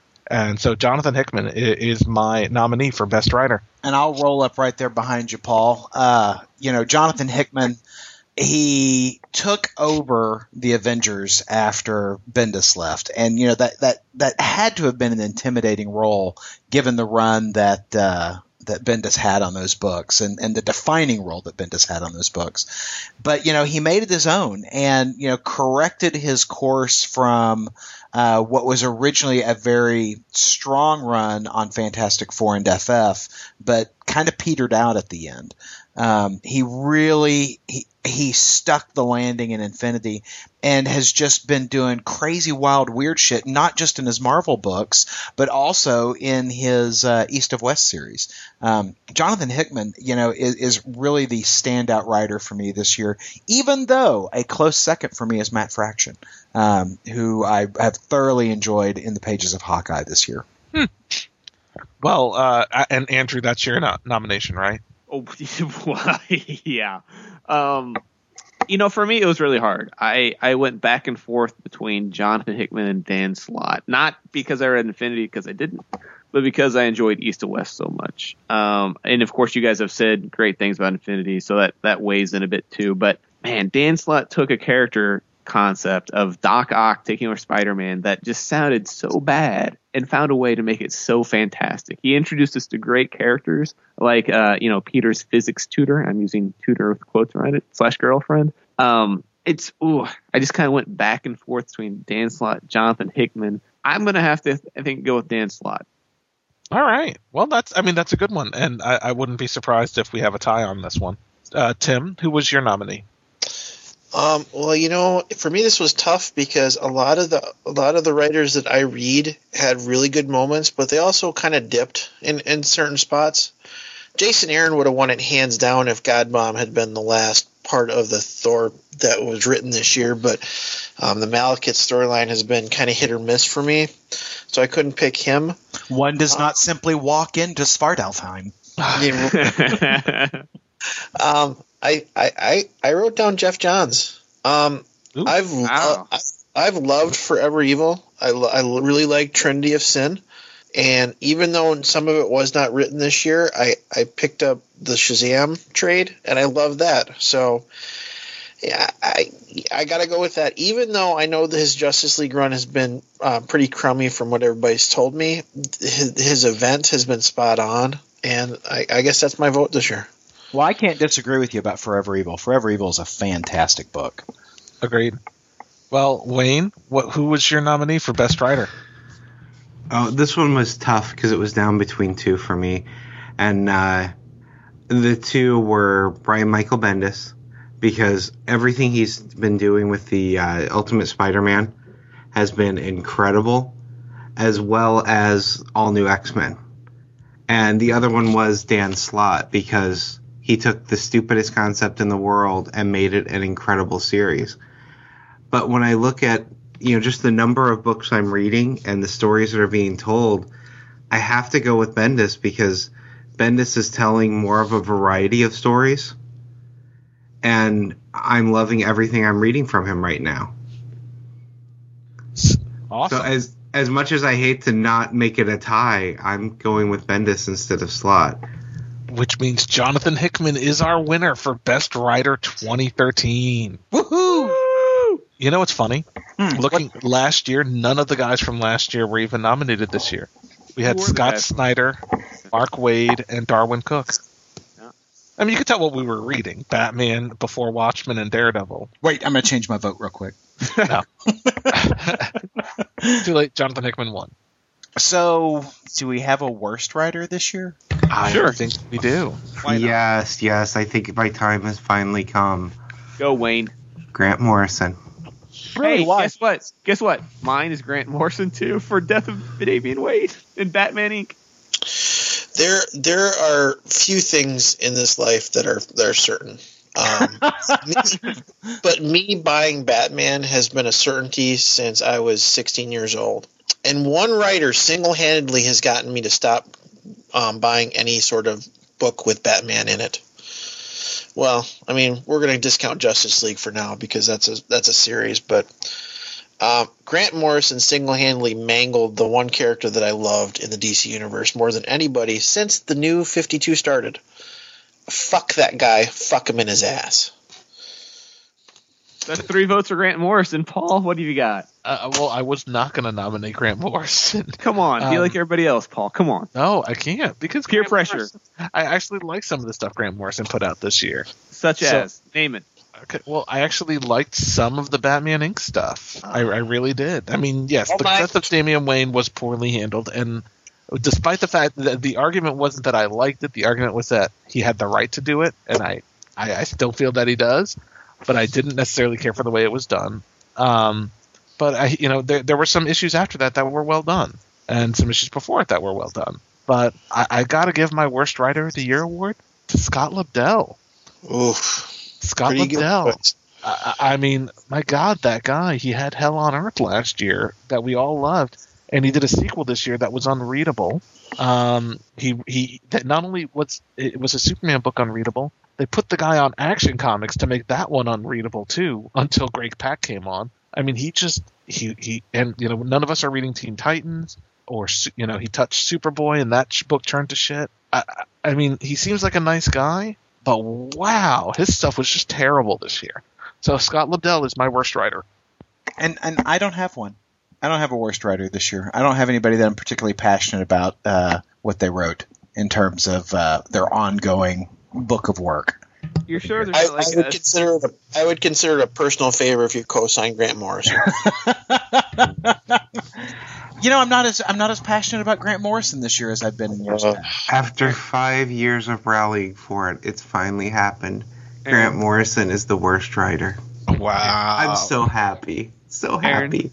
Aaron, so, are you sure there's not some maybe ten issues that you read that were written by someone that was just incomprehensible? Maybe recently you read these ten issues. Oh, well, well, I'll I'll save that comment for our next category. And why don't we just go ahead and lead off with worst event? Yeah, let's uh, go ahead and do that. Because if it's not Age of Ultron by a landslide, a unanimous of affirmation, I don't know what is. This book was ass. Um, started off with a with a really interesting premise, um, but the artwork was bad. The writing was bad. Um, it has – one of the things that I find so objectionable about it is that is the impact it's had on storytelling in Marvel. Uh, the fact that it brought over a character I could still give a shit about, Angela from Image Comics and Neil Gaiman. Um, I, I just – this – Age of Ultron was terrible. I did not read it while it was coming out. I, I think I started like the first one or two issues and dropped it like a hot potato, and then read the remainder of it through Marvel Unlimited in the in the last couple of weeks. And uh, I know that Paul has read it, and I also know that Andrew has read it. Guys, tell me what your take is on the hideous, terrible, awful Age of Ultron. Well, Aaron, I uh, I think I said last week that I would read anything if it was free through Marvel Unlimited. And I got to issue five, and I found myself struggling to keep reading because it was that bad. The yeah. the dialogue between the characters is just awful. The storytelling there's is almost incoherent. Uh, it's just it's all over the place. It does not set things up well. It just it hurts my brain. And yeah. the art, you know, Brian, I've seen I've read Brian Hitch. I've seen sorry, seen Brian Hitch art that I've enjoyed before, and this art was not good. Yeah, it. Well, it It, it took away from the storytelling instead of being part of the storytelling. And, man, it is easily the worst event book of twenty thirteen. And it had so much potential. Those first couple issues no. set up what could have been a good story, but it was no. so bad. It, even the first couple issues were horrible, Wayne. Um, it, well, it was you know, all it was all bad. I will say that there is a panel that I found very affecting in, I want to say, the first issue where – Captain America is sitting, you know, at the back yeah. of the room, and it, his, his there are big scratches in his shield, and he's tattered and torn. You can tell that he's just lost all hope. Uh, and it's just very effective because, you know, he's the cheerleader of the Marvel Universe. You know, he's the, hey, we can do this. You know, he rallies the guys together. And for Cap to be broke, you know, shit is bad. And so I thought that was a brilliantly done panel. But that is it. Uh, and the fact that, that they waited on Brian Hitch to finish this, finish this piece of shit. I mean, it goes back to my point that don't hire artists who can't, you know, deliver. And, oh, by the way, maybe you should hire an artist who can actually draw a, a, a book on a monthly basis. And to add into the piss-off factor were all of the tie-in issues. Yeah. Where your regular book suddenly had one incoherent issue that was set in this universe. And if you have a pull list, it's just going to go into your pull list because it's an issue of the yeah. book you're getting.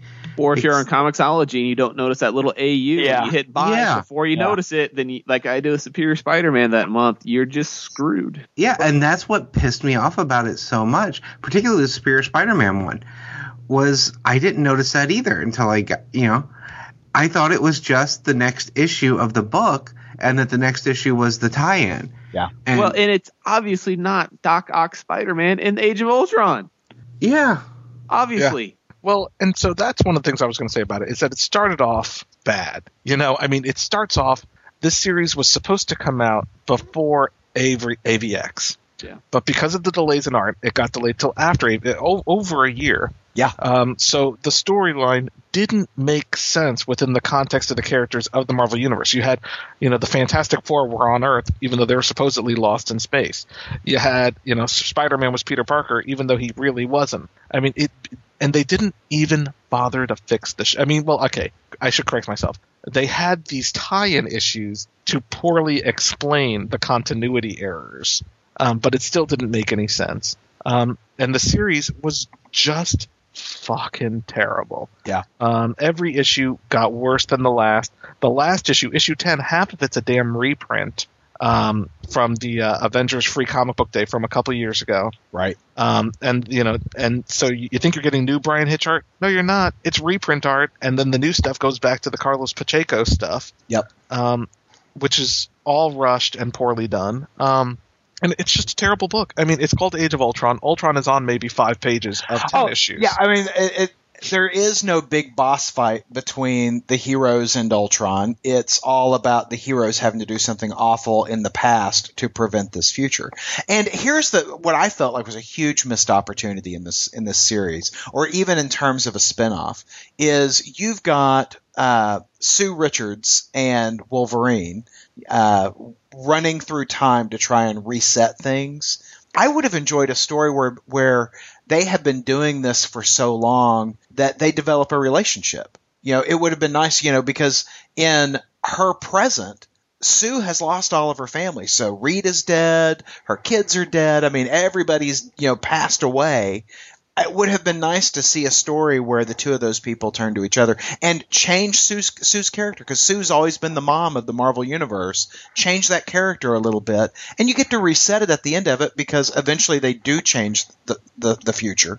You know, uh, I would have liked to have seen that kind of story, but there was no risk-taking in this story. Whereas, conversely, when you compare it to what I think is the best event of the year, um, Infinity took risks all the way through and made changes and, you know, told those told the small stories and told the big stories. Yeah. So switching over to best, I got to agree with you, Aaron. Infinity, which is not surprising to anyone, um, by far, by far, not only the best, you know, event I've read this year, the best event I've read in years. Yeah. Um, amazing, amazingly well done. Uh, you know, perfect, not perfect, but great all around. Um, you know, the tie-ins were great, at least the ones written by Hickman. Um, and I just I thought it was a fantastic book. So Infinity is my best event of twenty thirteen. Uh, Tim, did did you have a, a nominee for this category? I, I have both. So um, uh, for worst event, I wrote one down, but I I crossed it out because um, I remember two things. One, when Aaron was trying to find something good to say about Age of Ultron, he's like, well, there was this one panel. That's pretty funny.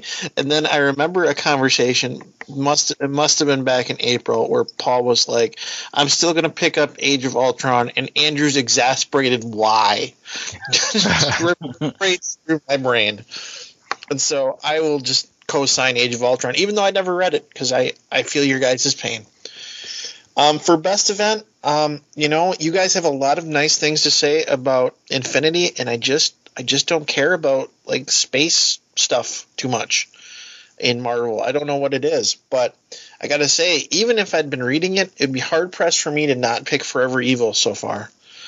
Um, I'm going to redo something I did last year, which is pick event that's not done, because I'm an idiot. I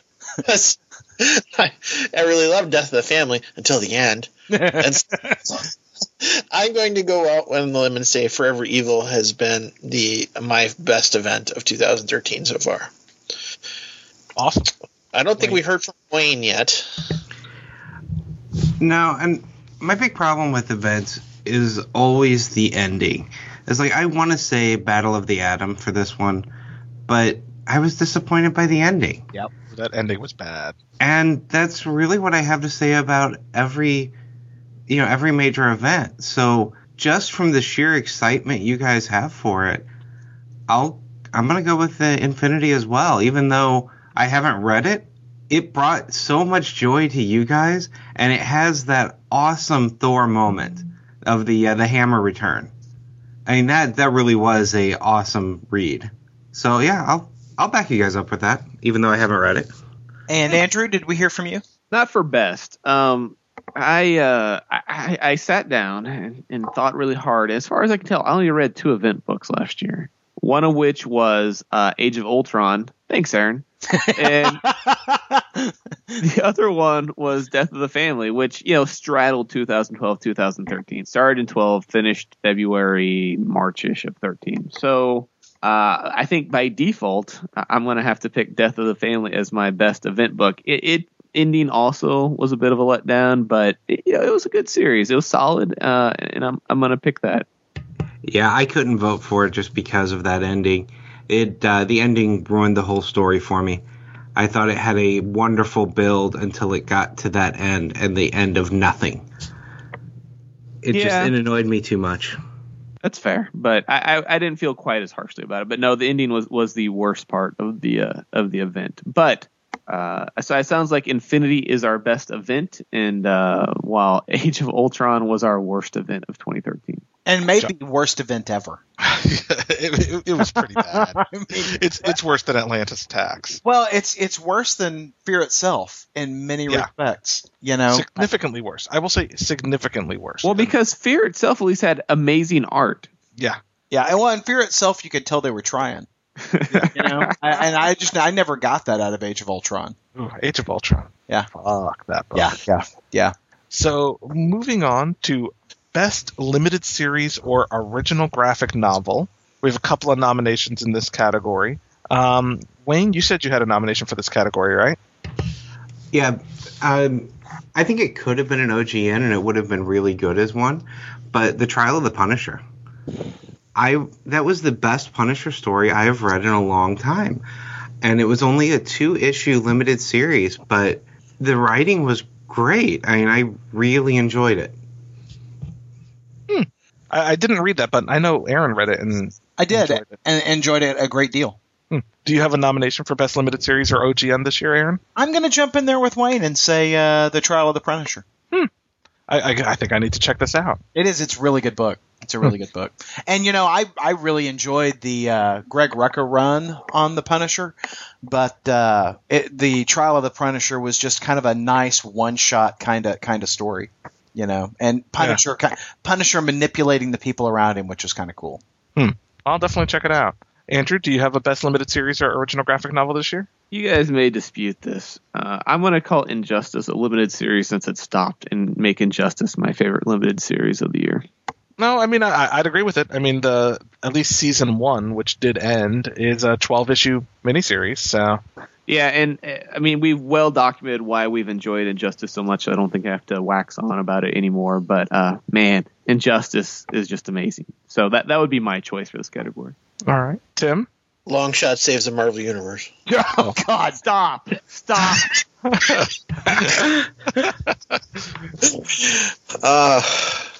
you know, I wrote down Shazam, but I, I think I think it doesn't qualify. So I think what I'm going to do is I'm going to co-sign Andrew's Injustice comment. I really I really like the first trade that I picked up. So that's my vote. Hmm.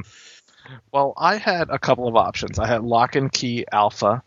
Or uh, The Wake from uh, Scott Snyder and D C Vertigo. But I forgot about Injustice Gods Among Us. I'm going to go with Injustice Gods Among Us. Look at Andrew. Look at so, Andrew. So I'd like to ask a question. Paul, did you pick up the hardcover of Injustice? Yes. Okay. And uh, Tim, you did as well, right? That's that's correct. Okay. So I did. And th- there is some prominence in the way the uh, uh, hardcovers are being done now, where they've done away with the dust jacket and they're printing the image directly onto the cover itself. What do you guys think about that? I actually quite like it. Um, visually, I like it more. Um, now, the, it, it, now I do. I, for me, for care for taking care of the book or getting a book in, in, in pristine condition, it's a little trickier. Uh huh. Because the dust jacket did protect the book from certain, you know, shelf wear and right. damage. Um, but I, I actually like it quite a bit. How about you, Tim? I, I got, I gotta, I gotta say the same thing. I'm concerned that it's not going to hold up. Yeah. But uh, it is pretty. I'm worried about the shelf wear on it, and you know, yeah, that's what you know. While your dust jacket will will get the shelf wear, at least you know that you've got a pristine cover under it. And I just, I really, I think I'm, I'm going to miss the dust jackets. But I'm noticing that Marvel and D C are both doing that now. Yeah. Well, and honestly, for when I'm reading them, I take the dust jacket off anyway. I do too. So, you know, it, it's not a big deal for me. And I, again, I do I, – I think visually I prefer it this way, but I, I do think the dust jacket is better to keep the book in better condition. Yeah. So our biggest award of the evening or morning. um, so who won the last one? Uh, well, Injustice Gods Among Us won for favorite limited series. Woo! Woo! And so let's see if we have a winner for our best ongoing series.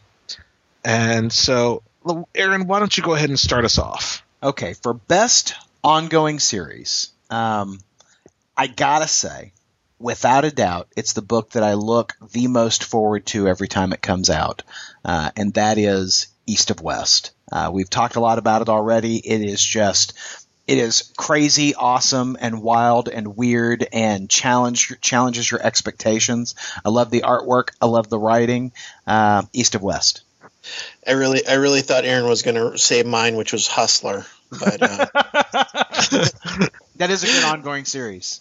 um, I, I picked Superior Spider-Man, even though it started this year. I feel like I could say that the Dan Slott run is, is continued enough that I can say that um, since he introduced Alpha, which made me retch and leave the series for ten issues, um, Doc's Spider-Man has uh, been awesome every single issue. Um, I've I've lo- I've loved what he's done with the character. Um, you know, we talked about it when we talked about Best Hero for me. Uh, it's Superior Spider-Man for me. Hmm. All right, Wayne. Um, it's had a few ups and downs, but I'm going Superior Spider-Man as well because it's had the most consistency to it. I mean, yeah, it's had a down issue here or there, but as often as that book's coming out, a down issue is going to happen, and it has consistently been good. And it took, like I said, this horrible concept and it made it wonderful. And like Aaron was saying, I look at the book that uh, this is the one I'm most excited about reading every time it comes out. Hmm. All right. Well, Andrew, we've we've got I'm two votes just, for. Yeah, I'm just gonna have to go with uh, with Wayne and Tim and stick with Superior Spider-Man because for all the things they said it, and more, it, it it's been a great series this year. All right. Well, you know, I was originally going to go with New Avengers, but, um, you know, Jonathan Hickman's New Avengers, because I, I adore that book. And I think it is the book that Jonathan Hickman, out of all he does he uh, for Marvel, he, he gets most right. It's that science Avengers book I've been wanting for years. Um, but Aaron, damn it, East of West, man. Yeah. Yeah. Love no. East of West. Same here. And, uh, you know, I don't think of it as an ongoing series, but it is. Yeah. It, yeah. Um, it's since it started in twenty thirteen, I put it in my new series for twenty thirteen category. I put yeah. it in both. Well, I'm going to go with it. Uh, so East of West is my vote for a uh, favorite ongoing series. But even with that, um, well, it's already won an award, so yeah. it's okay. It, it won't cry tonight. Paul, we could always edit out uh, Tim and Wayne's vote. And I, I have to say, it really surprised me. My runner-up was Afterlife with Archie. We don't it have just, uh, we don't have PricewaterhouseCoopers here to audit the voting, so you know we could manipulate this in any manner we wanted to. Oh my God! Guess who just walked in? It's Mister Waterhouse himself. He's here to verify the voting. Oh wait, he's handing me an envelope. It's Superior Spider. See, that edits right out. So Superior Spider-Man is our winner for Best Ongoing Series twenty thirteen. You know, I got to say, twenty thirteen, fantastic year for comics. It was a great year. I, it really it was, was. Holy shit, it was a good year for comics. I And I'm excited about twenty fourteen. All kinds of good stuff coming out. I'm yeah, reminded of some of the, I'm reminded of some of the conversations we've had throughout the year, uh, the year where um, we just disagree with each other, and it was a great conversation. Um, Death of the Family was one of those. Um, you know, the death of Damian Wayne was, was a, was a good conversation, I thought. Um, you know, it's, it's, it's been good. It's been a good year for us, I think. Yeah, I agree. Yeah, it's been, you know, I, I've missed, uh, what, half a year, uh, unfortunately, and I'll continue to miss while I go through school, but, um, exactly. It's been a great year for us. I can't imagine it only contributes to the excellence of the podcast with me being gone. Um, thanks, Wayne. Uh, So, but, you know, I, I, even when I'm not here, I love listening to you guys and, and argue. And, and I, there have been more than one occasions where I've screamed at, at how Paul is wrong or Wayne is wrong at my iPod. So, whew, Tim, he agrees with us. Oh, yeah. Usually. Usually. Well, I, we just know that Andrew is down with the Aunt May sex. So. Oh, God. Yep. Ah, good times. Well, okay, so it's not on the agenda, but let's ask one question before we go. Sure. Uh, what are you looking forward to most in twenty fourteen? And I can tell you, for me, I am I am thrilled to death with the uh, Jim Starlin original graphic novel coming out about Thanos. I cannot wait. Paul? Hmm. That's uh, it's tricky because uh, of what's been announced. What am I most looking forward to in twenty fourteen? Is it the Guardians of the Galaxy movie? Is it the Captain America movie? Is it Jim Starlin original graphic novel? I'm gonna go with um. I think I'm gonna go with the Jim Starlin original graphic novel also, Aaron. It's pretty exciting. It is very exciting. I'm gonna have um, to go. Okay. Go ahead. No, no, go ahead. No, I was just gonna say, you know, it, Jim Starlin hasn't been, you know, hasn't done anything with Thanos in years, and so you know to see him back on that character and you know. reconnecting with those stories that I loved growing up, those Infinity Gauntlet stories, that that you know that that scratched me right in the right spot. Oh yeah, you were saying, Andrew? I you know for me, uh, I, I guess I have two. One is um, watching the full uh, series of Infinity come to Marvel Unlimited, so I can read it and see if I agree or disagree with you guys. And then the other would be, uh, man, Winter Soldier comes out in like two, three months. I am excited for some Winter Soldier. It's going to be good stuff. Oh, yeah. Andrew? I mean, uh, wait. That, okay, I'll go. I, I've got some more. Hold on. Um, no. Go, go, Wayne. Huh. Yeah, um, there's a lot that's coming out that's really got me excited. Movie-wise, of course, there's Captain America and Guardians. I mean, I'm looking forward to both of them a lot. Comic-wise, I want to see what happens with the end of Forever Evil. Uh, I want to see what's going to happen next with Injustice: Gods Among Us. And it's there's some good stuff coming up, hopefully. Ooh, can I change my vote? I'm going to change my vote. As much as I'm looking forward to Jim Starlin, I'm really looking forward to that Flash T V series. No, you so, can't change your vote, sorry. All right. Well, I'm looking forward to that, too. No, you, no, you can't. I'm sorry. You can't look forward to it. Okay. You can't Wait, even anticipate it. When is that oh. supposed to come out, Paul? Fall. Uh, fall. Okay. All right, Timmy? Uh, can I say a little child shall eat them seven or eight? Yeah, you can. Yes, you can. You can. Uh, all right. Uh, I think I'm going to go with that. Although um, I have a friend who really likes nineteen forties Boy Scout Captain America, and I think I'm gonna they're gonna break his brain with Winter Soldiers from what I've seen, and I love it. Good deal. There's a lot to look forward to this year. I mean, we're gonna have more Knights of Rainsborough, which is always a good thing. You promise? Um, I, I do. I do. Sweet. Season three is on its way. Um, you know, and I'd imagine sometime in the next couple months we're gonna see. Uh, At least probably by summer, we're probably going to see Batman and Superman in their costumes from the new Batman Superman movie. I'm looking forward to seeing that. Very yep, exciting. Marvel's got their uh, – they haven't announced the title of it yet, but a series that starts with the Utah, the Watcher, being found dead. That's going to be interesting. You just call them Utah? Watu. Watu. Watu. Watu. Whatever. The Watcher's found dead. Utah is like, that Mormon Watcher.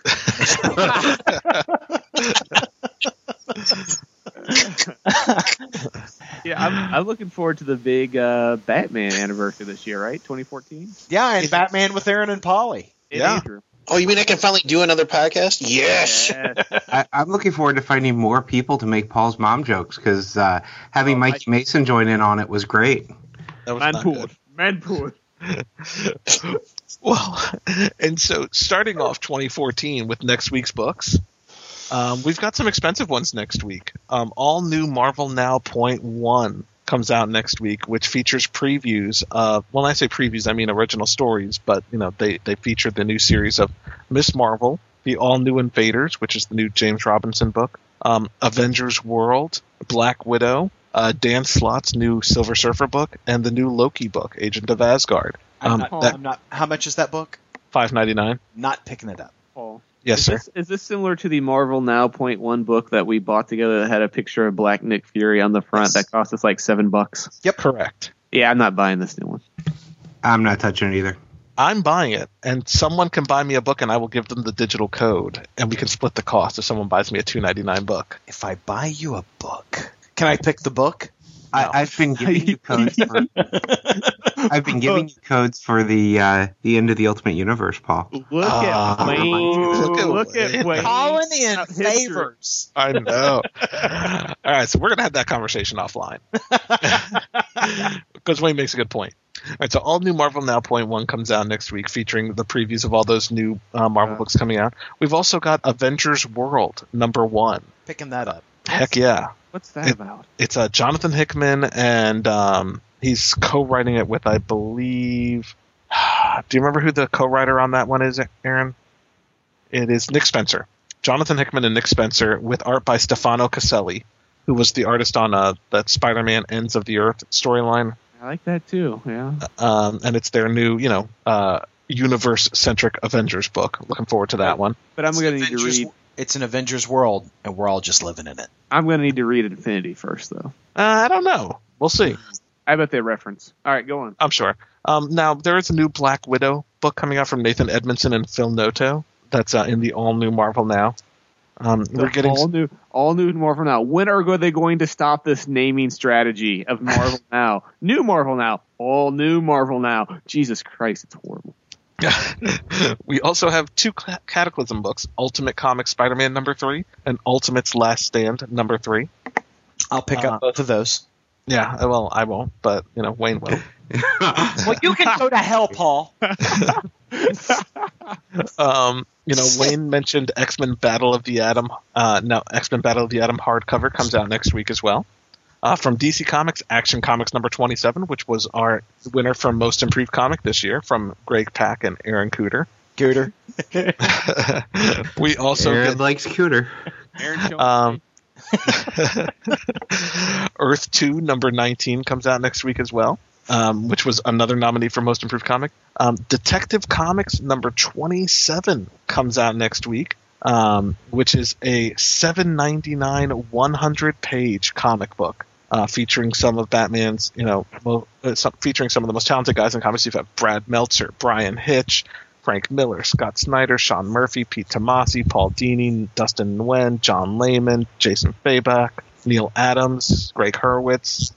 Um, it's going to be an awesome, awesome book, and that's the anniversary issue that you mentioned earlier, Andrew. Did you say Brian Hitch in your list of talented people? He's a talented guy. He just, you know, it's a short story, so I'm sure it'll still come out on time. Right. Uh, Brian Hitch is doing stuff for uh, Jupiter's Legacy, and I love that book. So uh, I'll I'll give him some credit for that one. All right, fair enough. And um, you know, there's a ton of other stuff coming out, including you know new issues for, of X Files and Star Trek Con and um, God. But nice try there. Oh, oh, and, and Sons of Anarchy for Tim. um, and we've also got Afterlife with Archie number three. Looking forward to chatting about that one. It did not come out this week on Comixology for me to read early like it did last issue. And, uh, you know, of course, you know, more Funny Books goodness coming up in twenty fourteen. I think that might, I think that might have been my favorite podcast moment of the year when uh, when you got Afro Authority a week before I heard. Rat bastard. All right. Well, you guys, uh, Happy New Year, and uh, we'll see you next week. Absolutely. Bye, everybody. Bye. Bye. Podcast theme music graciously provided by Mark Andrew Pope. For more information, visit mark andrew pope dot com. Funny Books with Aaron and Polly is a production of ideology of madness dot com. No Spider-Man clones were harmed in the production of this podcast.